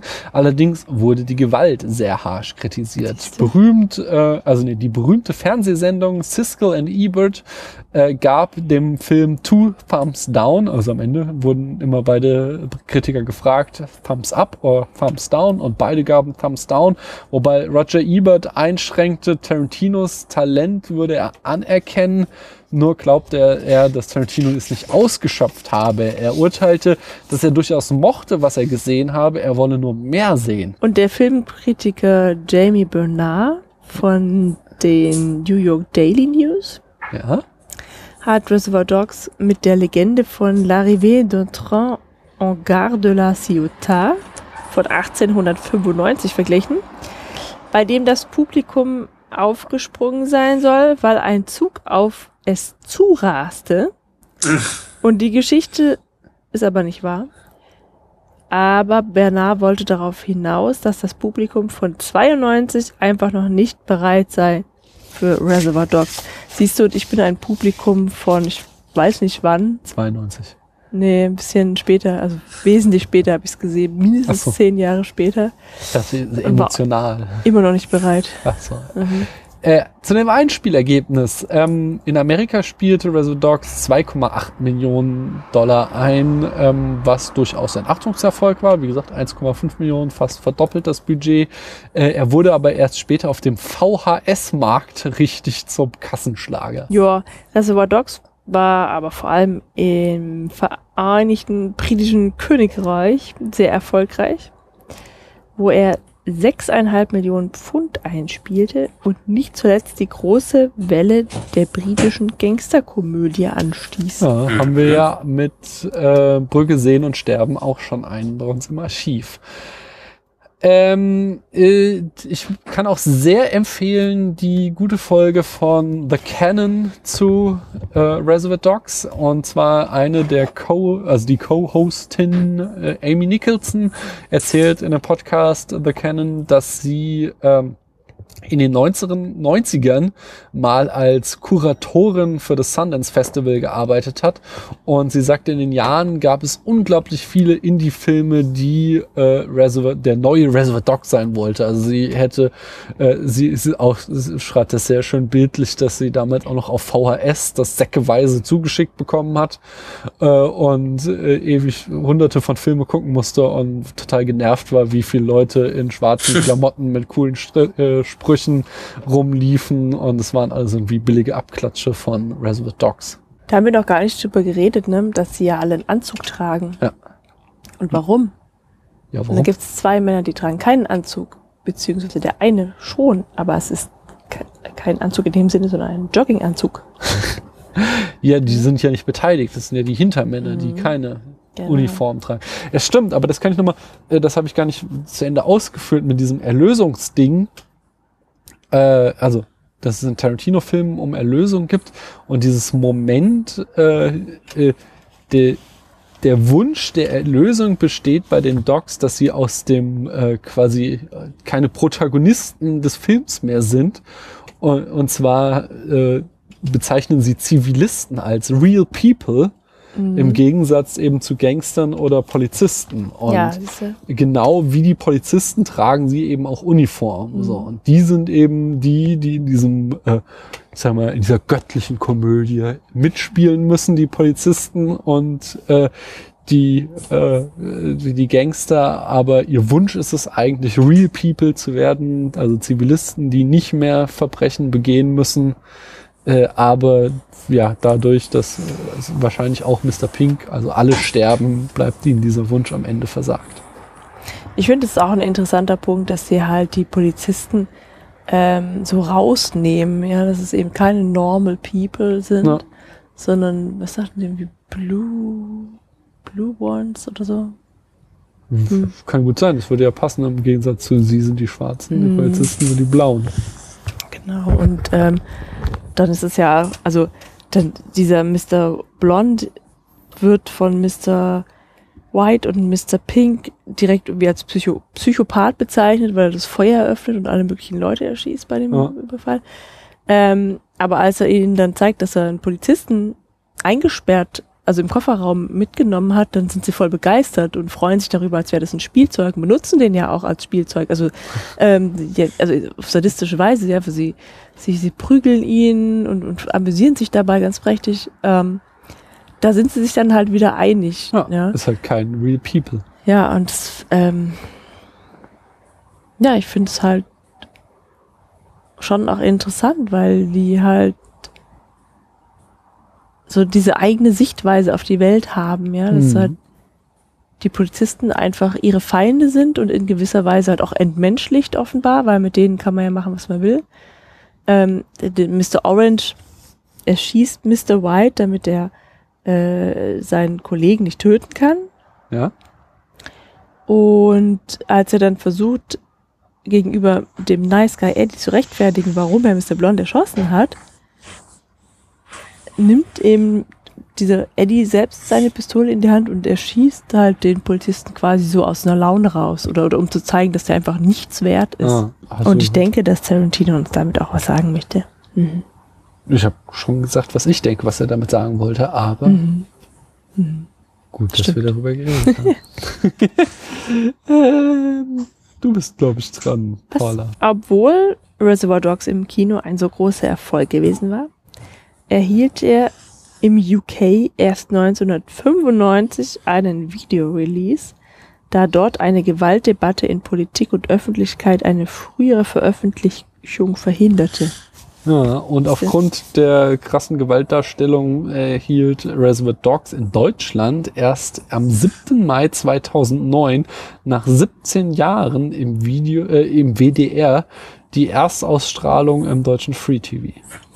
Und das könnte halt auch der Grund dafür sein, Ja? dass du meinst, dass Pulp Fiction der erste Film sei, in dem Tarantino unchronologisch erzählt.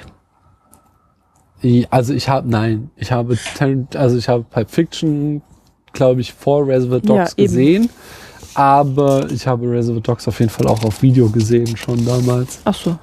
Ähm, aber ich, ich sage immer, ich vergesse es immer. Wenn, wenn ich Reservoir Dogs sehe, dann denke ich wieder so, meine Güte, da steckt ja schon so viel von Pulp Fiction drinne, aber Mhm. ich habe ihn anders abgespeichert. Wenn wir in, ja, beim übernächsten Film über Pulp Fiction reden, dann da habe ich meine ganz anderen Sachen auch immer abgespeichert. Bei Pulp Fiction vergesse ich immer, wie großartig der Film ist. Da denke ich auch immer, ah, tausendmal gesehen, total gut, aber ah, ja, so. Und dann schaue ich den Film wieder und bin unglaublich geflasht, weil ich merke, wie, was für ein Meisterwerk das ist. Ja. Ähm, 2012 gab es eine szenische Lesung des Drehbuchs mit ausschließlich schwarzen Schauspielern. Das ist ja genau das, was ich mir gewünscht habe, ja. Dass der Film komplett ein Kammerspiel Ja, sein sollte. ja, genau, Könnte. Ähm, und unter diesen Schauspielern, die vorgelesen haben, waren Lawrence Fishburne, Cuba Gooding Jr. und Anthony Mackie. Ähm, das das habe ich eben auch gar nicht bei den Kritikpunkten erwähnt. Es wurde auch viel kritisiert, dass die sich ja auch irgendwie, die, irgendwie die ganze Zeit von Nigger sprechen. Mhm. Und das ist ja auch in Amerika noch mal schlimmer als in Deutschland. Äh, also, dass man das einfach nicht sagen darf und dass halt Tarantino das natürlich irgendwie als Milieustudie verwendet, aber äh, ja, wie gesagt, auch als harte Kritik gegen den Film vorgebracht würde, dass das irgendwie nur Selbstzweck wäre, dass da laute weiße Männer das N-Wort benutzen. Hm. So, und äh, insgesamt oft darauf abgehoben wurde, dass sie äh, sich unterhalten würden, als wären sie Schwarze und das ja auch irgendwie oft bei Tarantinos Dialogen vorgebracht wird und daher kam dann wahrscheinlich auch dieser diese Idee, das mal mit schwarzen Schauspielern zu inszenieren. Ja, das kommt bei diesem, bei dieser Einführung von Mr. Blonde vor. Da, Da sagt, also da sagt Eddie zu ihm so, du sprichst ja schon wie ein Schwarzer, hast du wahrscheinlich im Gefängnis gelernt. ja, aber es gibt noch mehr Szenen, aber vollkommen richtig.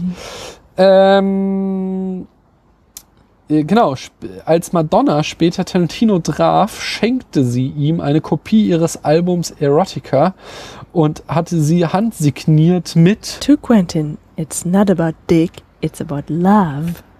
Madonna. und Preise und Bestenlisten. Preise hat er gar nicht so viel gewonnen. Äh, beim Independent Spirit Awards 1993 erhielt Steve Buscemi den Preis für den Best Supporting Male. Äh, beim Toronto International Film Festival 92 ähm, erhielt Tarantino den International Critics Award. Aber vor allen Dingen steht er in sehr vielen besten Listen. In der IMDB, in den 250, äh, Top 250 IMDB steht er derzeit auf Platz 75. Das Magazin Premiere äh, wählte ihn äh, zu einem der 25 Most Dangerous Movies. Äh, Das Empire Magazin wiederum wählte ihn zum Greatest Independent Film of All Time. Außerdem landete er auch beim Empire Magazine auf Platz 97 der Liste The 500 Greatest Films of All Times. Und nicht zuletzt befindet er sich im Buch 1001 Movies You Must See Before You Die von Steven Schneider. Schneider. Den habe ich irgendwie ziemlich oft hier. Äh, den guten Steven Schneider. Und damit wären wir am Ende. Matthias, auf einer Skala von 1 bis 100 Punkten, wie viele Punkte bekommt von dir Reservoir Dogs? 87.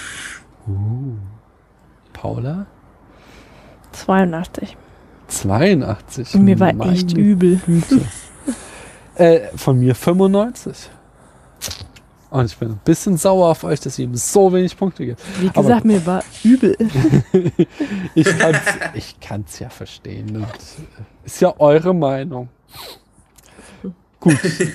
äh, Ja, ja, warten wir mal ab, dann in zwei Wochen, wenn wir dann, äh, äh, beim übernächsten Mal, wenn wir dann Pulp Fiction besprechen. Ich habe auch gedacht, in zwei Wochen. Ja, schön wär's. Das schaffen wir leider nicht. Aber äh, genau, hier geht's weiter und zwar äh, mit dem Film, der herauskam aus der Hörerinnenabstimmung. Ich habe leider vergessen, einen Teaser vorzubereiten. Und zwar Nausicaa werden wir besprechen demnächst. Äh, Prinzessin aus dem Tal der Winde oder so ist der deutsche Titel. Äh, einen japanischen Anime-Film. Und dann äh, kommt eben, wie Matthias das schon ansprach, Pulp Fiction. Und äh, so wird es dann weitergehen. Immer ein Film off-topic und ein Film aus der Tarantino-Reihe. Bis dahin bleibt uns nur noch euch eine geruhsame Nacht zu wünschen, Oder einen angenehmen Tag, oder? je nachdem, wann ihr das hört. Mhm. Matthias, es war mal wieder wunderbar, dass du da warst, auch wenn du relativ wenig Redeanteil diesmal hattest wegen der schlechten Verbindung. Äh, müssen wir bald mal wiederholen. Ja, sehr gerne. Wir können es gerne sofort bei Pulp Fiction wiederholen. Das machen wir. Mal schauen, was da noch kommen wird. Mal sehen. Okay, ansonsten äh, macht's gut. Schön, dass ihr bis hierhin durchgehalten habt. Man hört sich. Tschüss. Tschüss.